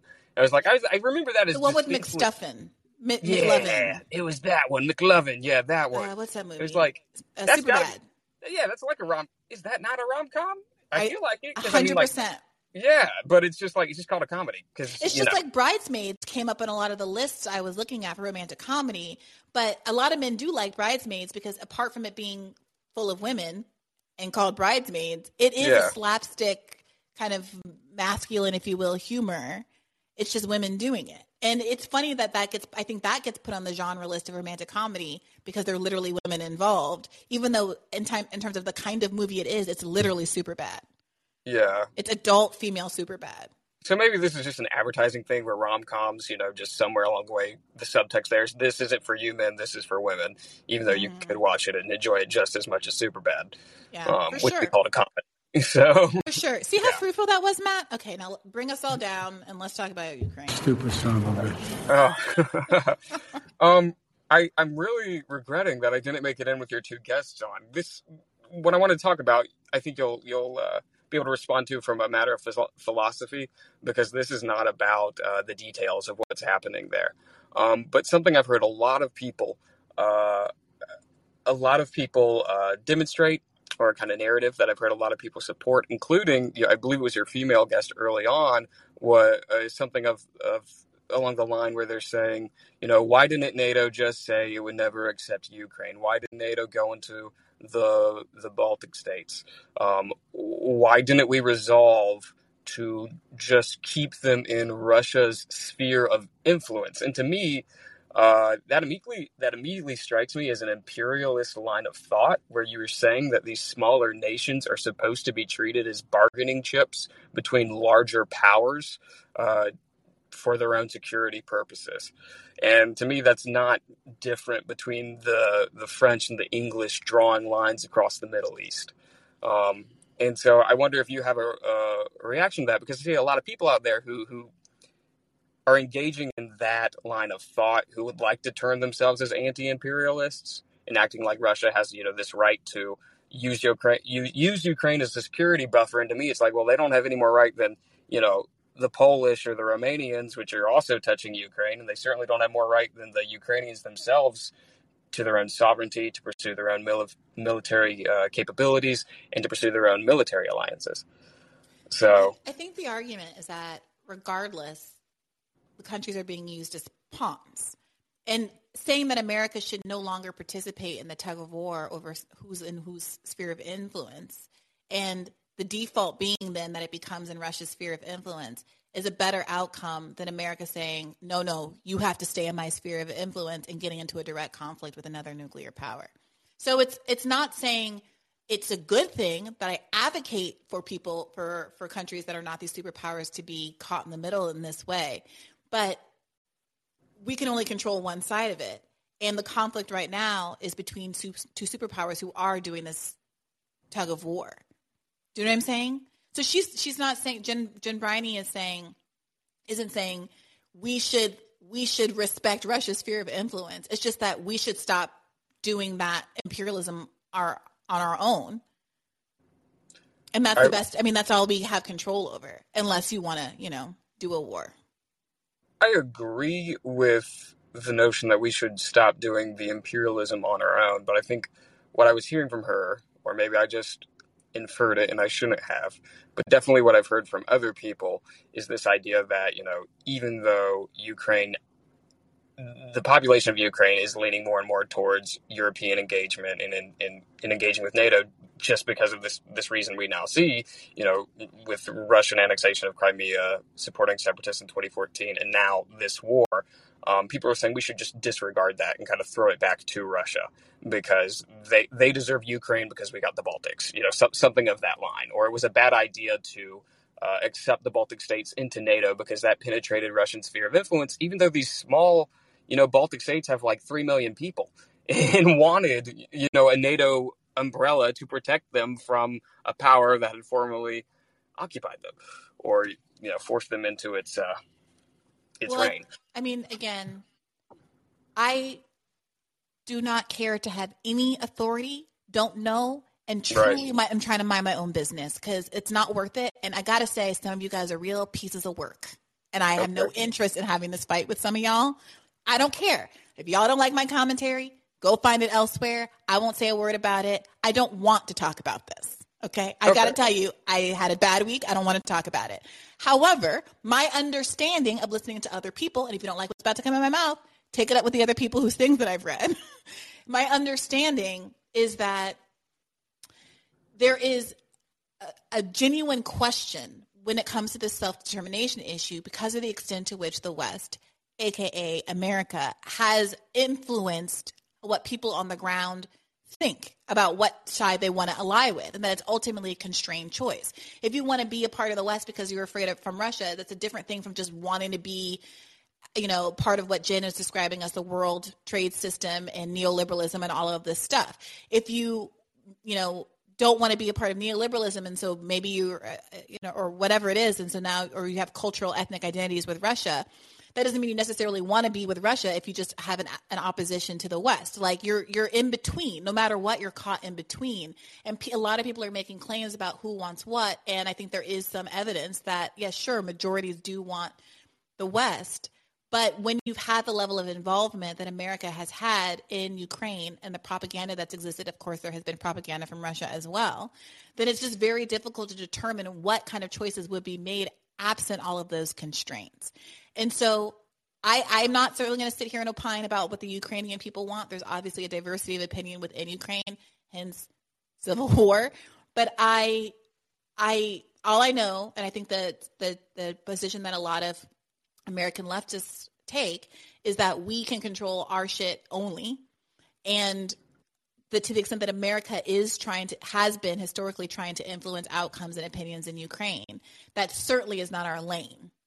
And it's not just them saying, "Oh, you can come over to the West if you want to." No, it's us actively propagandizing and influencing and picking leadership and doing coups, etc. And so, in that context, framing it as though people are making a free choice and that we should just kind of like nonchalantly support that choice is just inaccurate. Okay. I yeah, I no, you said you just said you don't want to talk about it, so I won't respond to that. Although I would I would have a bone to pick with like people's interpretations of the Nuland Pyatt transcript and stuff. But I won't go into it because you said you're done and I appreciate you. And like, I don't understand why know- people want to ask me things that I don't know about him. Like, why do you want to talk to me about it? Go talk to, I, look, Aaron and all the people who know a lot more are on this very platform, probably doing a show at this very same time. so it's like, I, I don't, I, I don't, I don't know. I, I don't I- have, I'm, I'm figuring it out. I'm listening to the stuff that you guys are listening to. You know, I think people, yeah, I mean, people, you just mentioned people I don't even really know about. You know, people find you and maybe not other outlets to engage in this kind of conversation. And Well, I think a lot go, of it is, go to the comments of the of the Matt Duss video and search for you know dumb bitch. Why don't you have Aaron? uh, everybody on. They they name all the people that I'm too stupid to have on, and so you can definitely find all of all of those names in the comments of every video associated with the Matt Duss interview. And that's that's wholly inappropriate. Martin. Yeah, that's wholly inappropriate that. for people to talk like this. I think Well, I, I wish people can can that's the job. identify. I, yeah, I, I wish people could identify that even that we've all grown up in different places. We have different influences, different parents, different school teachers. Grew up in different parts of the country. We get different information feeds. Let's judge people by what they're really trying to accomplish. Like, do we think Briahna Joy Gray is trying to injure humankind or help it reach a better place? If she's trying to help it reach a better place, I am a like you know, NATO paid Yeah. of the State Yeah. Department. right. So yeah, yeah. yeah. But thank you. I I don't want to get in the way of anyone else. I was I just wanted to get that off my chest, and this was you know an avenue for me to bring my one little voice to a, to the conversation. But Well, I you appreciate have you, Matt, and thank you for night. humoring my um, prelude that I made you go through. That All right, fun. You be have well. a good one. All right, Caleb, what is on the dome tonight? Hey, can you hear me okay? I can. Hey, so I actually wanted to ask you what would be your top three uh, favorite Luther hidden gems? Uh, wow. okay, okay. Hidden gems. So you're saying like, don't say something obvious like never too much. Yeah, like like maybe lesser known songs, or it could even be like a cover that he did that really highlights his dynamism as an artist. I love this question. Is Brian still here? Uh, Brian Brian would love this if he were still here. Okay, I'm pulling up. I did a thread about this because it was um, Luther Vandross' 70th birthday, April 20th, 2021. Ooh, April 20th. Wow. I believe that's Hitler's birthday, but we're going to put that aside. So, in honor of Luther Vandross' 70th, birth, 70th birthday, my top five songs that aren't Never Too Much, which is on everyone's top five, I said, You Stopped Loving Me. Mm. I still agree. I stand by that. Yeah. Any Love. I stand Mhm. by that as well.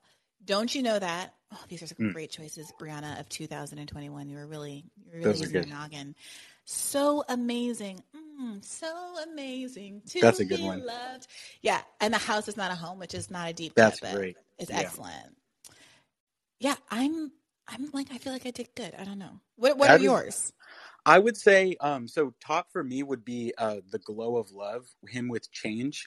Uh, it just it it has a, a rhythm going throughout the song that I feel like is uncommon in his songs. So it really almost has kind of like a disco element to it. So I really love that one. And I would also put his cover of "Buy Me a Rose." Um, it's a country song, and it's like a country storytelling song, and he does it in in an R and B uh, uh, sense. So I think that one was really amazing. Buy Me a Rose. Yeah, that one's really good. I don't know either of those. Yeah, and then also his version of "Love the One You're With," which is like oh yeah, sick- yeah, yeah, yeah, yeah. yeah. Those Um, that's on my workout playlist. Yeah. Um, Okay, well, thank you for that. Let's. So go ahead. Go ahead. yeah. Um, my my other thing that I wanted to um ask what or mention was um I really really love uh your episodes with Marianne Williamson, Hmm. and I just love her fusion of spirituality and politics, and I also feel like that's that's why I love your show so much because that's really the energy that I uh, that I get from your show. And um, there was this book uh, called American Prophets by Jack Jenkins, and Mhm. it's it's about um, basically like the religious left in in America, um, and it discusses uh, like Reverend Dr. Barber. It discusses um, like Standing Rock and just different moments in modern American history that like a spirituality and um, political engagement fused together. So I thought maybe that would be of interest to you. What's the name of the book again? It's called American Prophets, and it's by Jack Jenkins. Jack. All right. Thank you for the recommendation. Yeah. So um, anyway, thank you again, and um, yeah, just can't wait to keep listening. Thank you. I'm. Oh, Glow of Love. Of course. Sorry. I just. I don't. I never thought of the title of this. It's a great one. Yeah. It's. It's a. It's a classic. Although I will say, you know what's funny? As someone who's not like a, a hip hop head, Mhm. which is the elder millennial way of talking. Yeah. Um, I'm often dating these guys who like try to clown me for my lack of art, like hip hop knowledge, and then they'll Uh. like not know a lot of the musical references of the music that they love comes Mm. from because you know their parents Yeah. raised them right Yeah. and I- play this music for them. Yeah. I I And- wanted to Yeah, go I wanted to bring that up with you too. Just like soul music and R and B music is quite possibly the most sorry about that influential form of music today and I, I feel like R and B's influence is almost under under noticed in some sense. R and B is the romantic comedy of music. Hear me out. It gets a lot of disrespect. Like people are like, "Oh, I don't Mhm. like R and B. Oh, well, what's not Mhm. R and B?" And you know, there's like some racial aspects to that that I don't love. But it's also Yeah. a lot of people talking about stuff that they're not really familiar with. So they're imagining Mhm. like I don't know what they're imagining. Some like church lady belting somewhere. I don't Mhm. know. Like there's just it's just you know the, there's all of this stuff about how the R&B R&B awards get so marginalized and singers get funneled off there and they don't get prime time. You know, there's never R&B performances and you know there's just a lot of cultural ignorance about what goes on in R&B. And when R&B becomes popular, when a song becomes popular, they put it in a more popular category like hip hop. Right. You know, yeah, or pop music. That's so true. They they Yeah, define it out true. of being R and B because they like it. Yeah. The same way people define stuff out of being a romantic comedy because they like That's it. That's so true. Yeah, like when when Usher was worldwide around 2004, they put him in the pop category. You know. hmm hmm Yeah. And and also I think it's disliked for some of the same reasons people dislike romantic comedy in terms of folks think it's too saccharine or too Mhm. obvious or lacking in artistic merit, you know, la- Mhm. lacking in sophistication. None of which I think. I mean, obviously there's some of it that's bad. It's like some of everything that's bad, but I don't think it's true. And when you listen to someone like Mm-hmm. Luther, who is such an artist, I also think that Yeah. vocalists, generally speaking, don't get the same respect as musicians, as people who play instruments. Absolutely. And there's not enough recognition of the artistry and the um, uh, music writing that happens through vocalization. Mm-hmm. Yeah. So you you were talking about covers. I think that Mm-hmm. someone like Luther Vandross, like not everyone can do a cover that improves upon the original or adds No. something to the original. Oh yeah. And I think Aretha Franklin doesn't get enough credit for being Mm. one of the best cover artists of all time. Absolutely. And therefore, frankly, I, I think that's a kind of songwriting. Like she's basically rewriting songs with her voice as she's going. Absolutely. Yeah. and I, I, have had, yeah, go ahead, please, go ahead. yeah, I just wanted to mention, like, for example, like Otis Redding writing "Respect" and then her version of it completely upending his. So, Mhm. just wanted to agree with you. Yeah. A hundred percent. And I've had these conversations with guys. Sorry, it has been guys who are like, uh, Beyonce's not a real artist, and da da da. And who the, the people who they think are real artists are like, it's a guy with a guitar in his hand. And I get Yeah. it. Like, I, no shade to guys with guitars in their hands, Mhm. but I do think that a lot of this is this like cultural bias that it has It nothing to do with music on its merits. And and that's my only problem. You can objectively not like something or like subjectively just have your preferences, that's fine. But there is Yeah. a way that people talk about what is and is not art that are so socially circumscribed in a way that's invisible to them but very visible to me. And I It- will visibilize it on this here podcast. yeah it it absolutely is um and like and as as you were um mentioning like there's an art to vocals um like an extreme art to vocals. There's this is a very random example but um the red hot chili peppers 2006 album their lead guitarist was only listening to brandy for the entire making of the album because he considered her voice to be such an art that it was influencing all of his guitar riffs you know? So that's kind of like that's kind of like a merging of the you know white and black musical worlds. But uh, i think that that's just an example of like the extreme just art of of vocals that often goes unnoticed and there absolutely is a racial element to that i would say as well I love that example. I love that example. Thank you, Caleb. I really enjoyed that. yeah thank you so much all right have a good one You too. We are at the two hour mark, so I didn't warn you that we were wrapping up. So let's take Bells as our last caller this evening. What's on your mind, Bells? You're going to have to unmute yourself using the little mic in the bottom right. There you go. Hey, Ruth, can you hear me? I can hear you. What's on your mind? Hello, hello. Hey, you're fiddling around a bit. You're not the clearest. Can you try speaking again? Wait a minute. I think There I got it figured out. There you go. Yeah. Tell me what's on your mind. So, um, so happy to finally get on here. Um, heretical Android user, finally happy to get in here.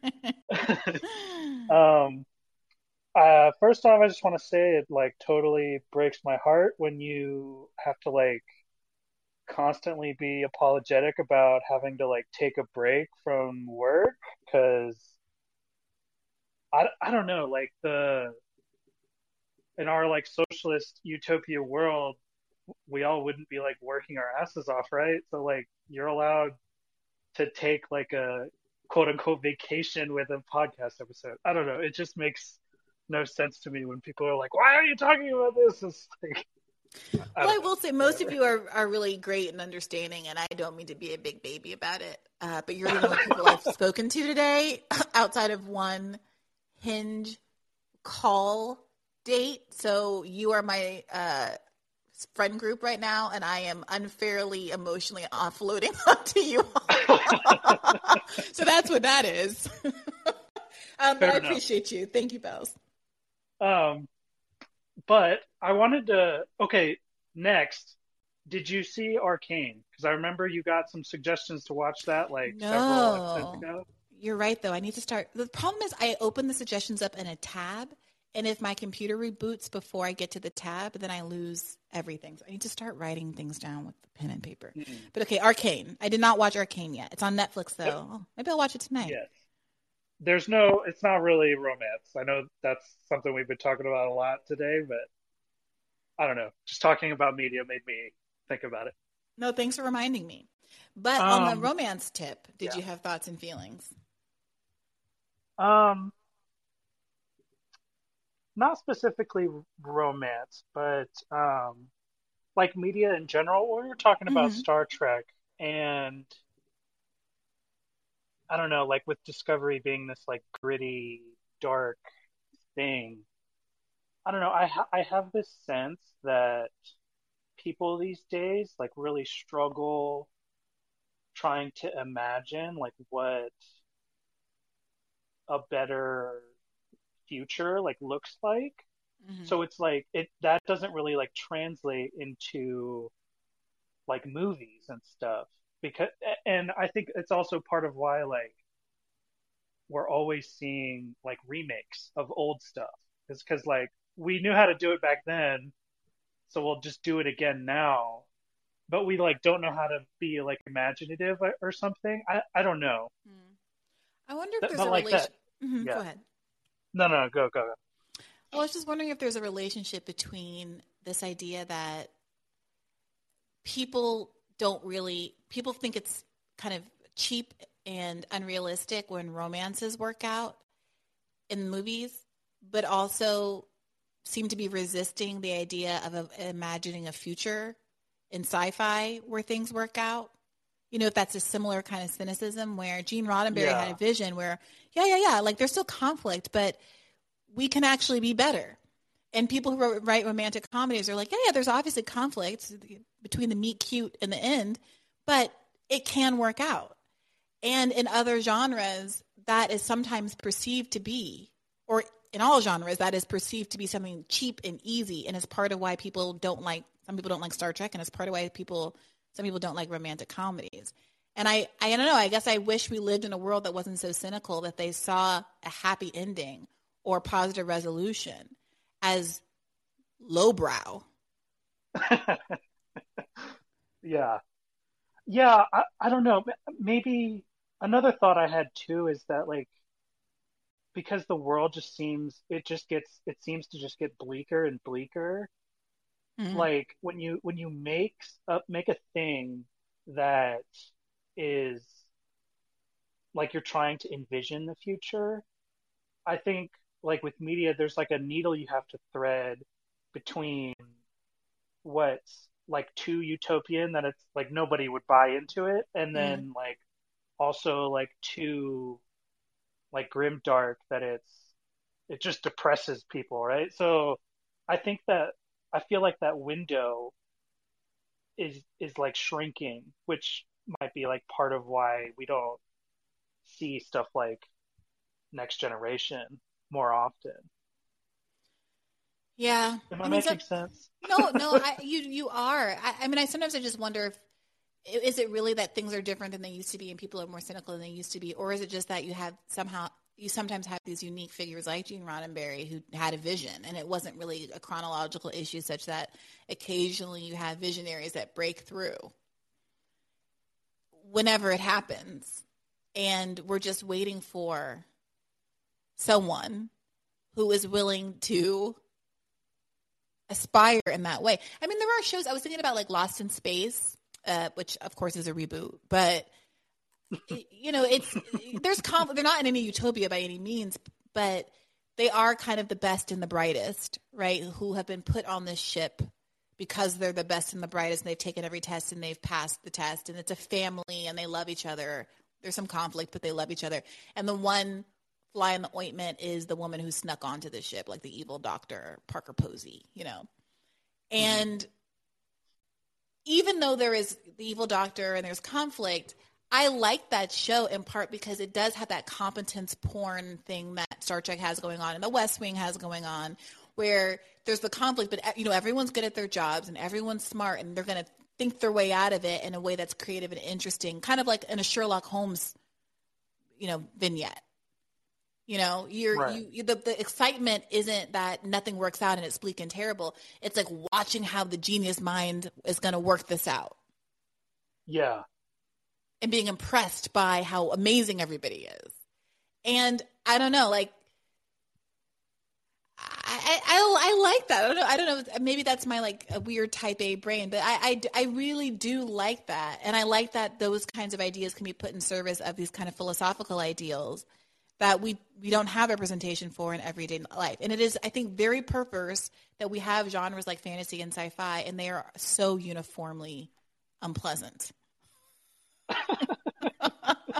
It's like it's like when people complain like when they make a black character in one of these sci-fi stories and they're like, "Oh, you can't have a black person in fairyland." Fairies are white, didn't you know? It's it's That like that. It's like that's much. that's how limited our imaginations are. Like, how can we Yeah, expect us to think of a utopia when you can't even imagine like you know an Asian fairy? right, right, right. yeah, yeah. Well, we're working Well, on it. Maybe I- I'll, I'll write this book. Yeah, I mean, well, okay, so in defense of fantasy, Mhm. um, there's a book series. I think it was suggested both earlier, but um, it's one I am absolutely obsessed with. Um, it's called the Stormlight Archives. Hmm. Um, and I think it does a lot of the stuff that, that like seeing the sort of the hero like actually work through a thing like like the genius of it like you were saying um and I, I don't know it, it's not um it's not based in like real world or anything. It's definitely there's like magic and stuff like that. But um yeah the, i don't know the characters are like they all have very like real struggles that they sort of have to like work through but they but they're like also able to do that and like save the world so i don't know to hear that's it. my suggestion for you Okay, well, I'm opening this in a tab as well. The Stormlight They're really Archive by long, though. Brandon Sanderson. yes they're very long but they're so good Well, do they? Do you rip through them like the other black girl? Because Because long but simple is a is a formula that works. Um, I mean, I rip through them because I just get it so like invested. so I like I don't want to stop. All right, But I'm I'm seeing the first one's Yeah. 1200 1258 pages. yeah, I, no, I I mean I listened to all of them audiobook. I I didn't actually read them, but I have a job where like I work in a warehouse, so I was Mm. able to like, you know, I just put my headphones in and listen for eight hours or whatever. yeah. All right. Okay. I mean. 1258 pages. I Yeah, can read this or I can read It's four other books. yeah, it's huge. I get it, but I don't know. It, it was de- totally worth it for me, at least. Okay, I'm gonna keep an. I'm gonna. I'm gonna keep this tab open, and we'll let fate decide whether or not I get to this be- before my, my computer reboots and I lose everything. Fair enough. I appreciate your suggestion, Belle, and thank you for calling in. Yeah, thank you. Thank you to everyone. I had a lot of fun today. I never know exactly how y'all are going to feel when I don't talk about the topic of the day and indulge in a little pop culture stuff, but I think we all deserved a break, and I hope you enjoyed it. I thought we got to some interesting truths today. Like this felt very Socratic, and it makes me almost want to write a, um, what do you call it? Uh, what's the the platform that everyone said was evil, but now everyone's on it, so it's not evil? Substack makes me want to write a Substack uh, entry on some thoughts and feelings about romantic comedies and R and B and the gender dynamics here, but I probably won't. So, in lieu of that, feel free to clip the parts of this episode that you found to be most interesting. You can download them into an audiogram and post them to social media, or you can post them directly. But it's always nice to have the you know the little like words coming up on the bottom and the pictures. Um, when you clip the things, it makes it really easy for me to push to social media, and I appreciate it if you want to do that free labor for me. Some of you really went overtime in doing it in the last couple of episodes, and I really appreciated that. And I think it's helped to bring more ears on this podcast. So kudos to you. I appreciate all of you. I really value this community. Um, and I'm going to play us out today with a little bit of one of the best live performances you're ever going to hear. The one and only Luther Vandross performing at the 1988 NAACP Image Awards. A house is not a home.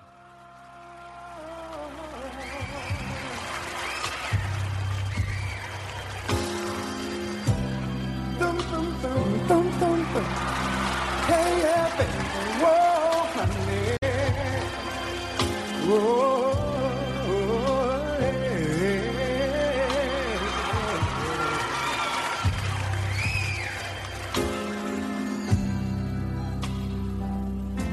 chair is still a chair, even when there's no one sitting there.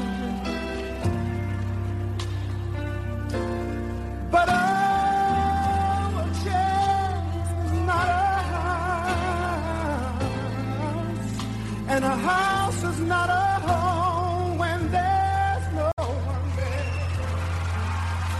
So hold you tight, and no one there that you can kiss. Good night.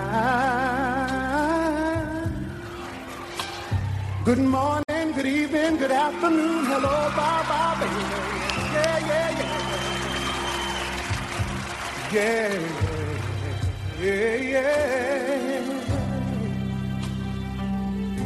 A room is still a room, even when there's nothing in there but gloom.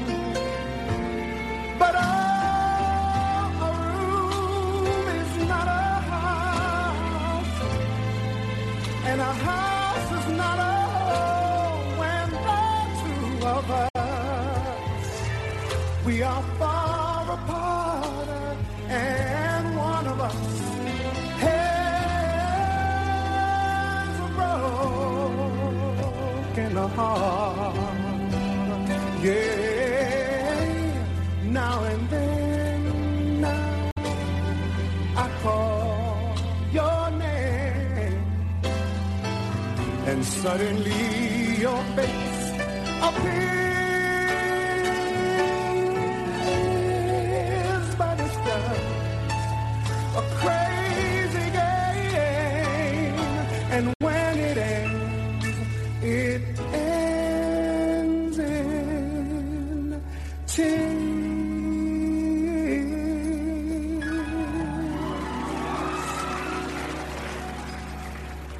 pretty little darling, have a heart, yeah, babe. And don't let one mistake keep us apart. I was wrong and I know it. Forgive me, honey, cause I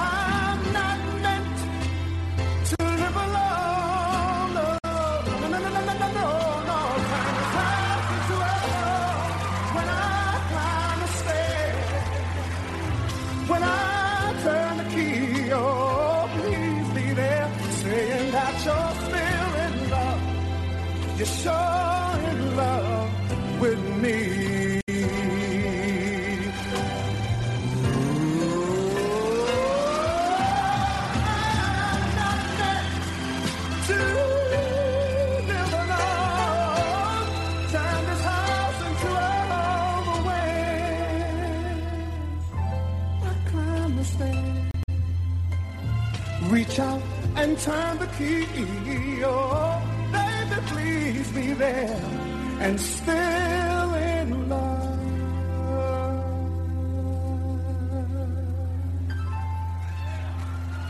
I say.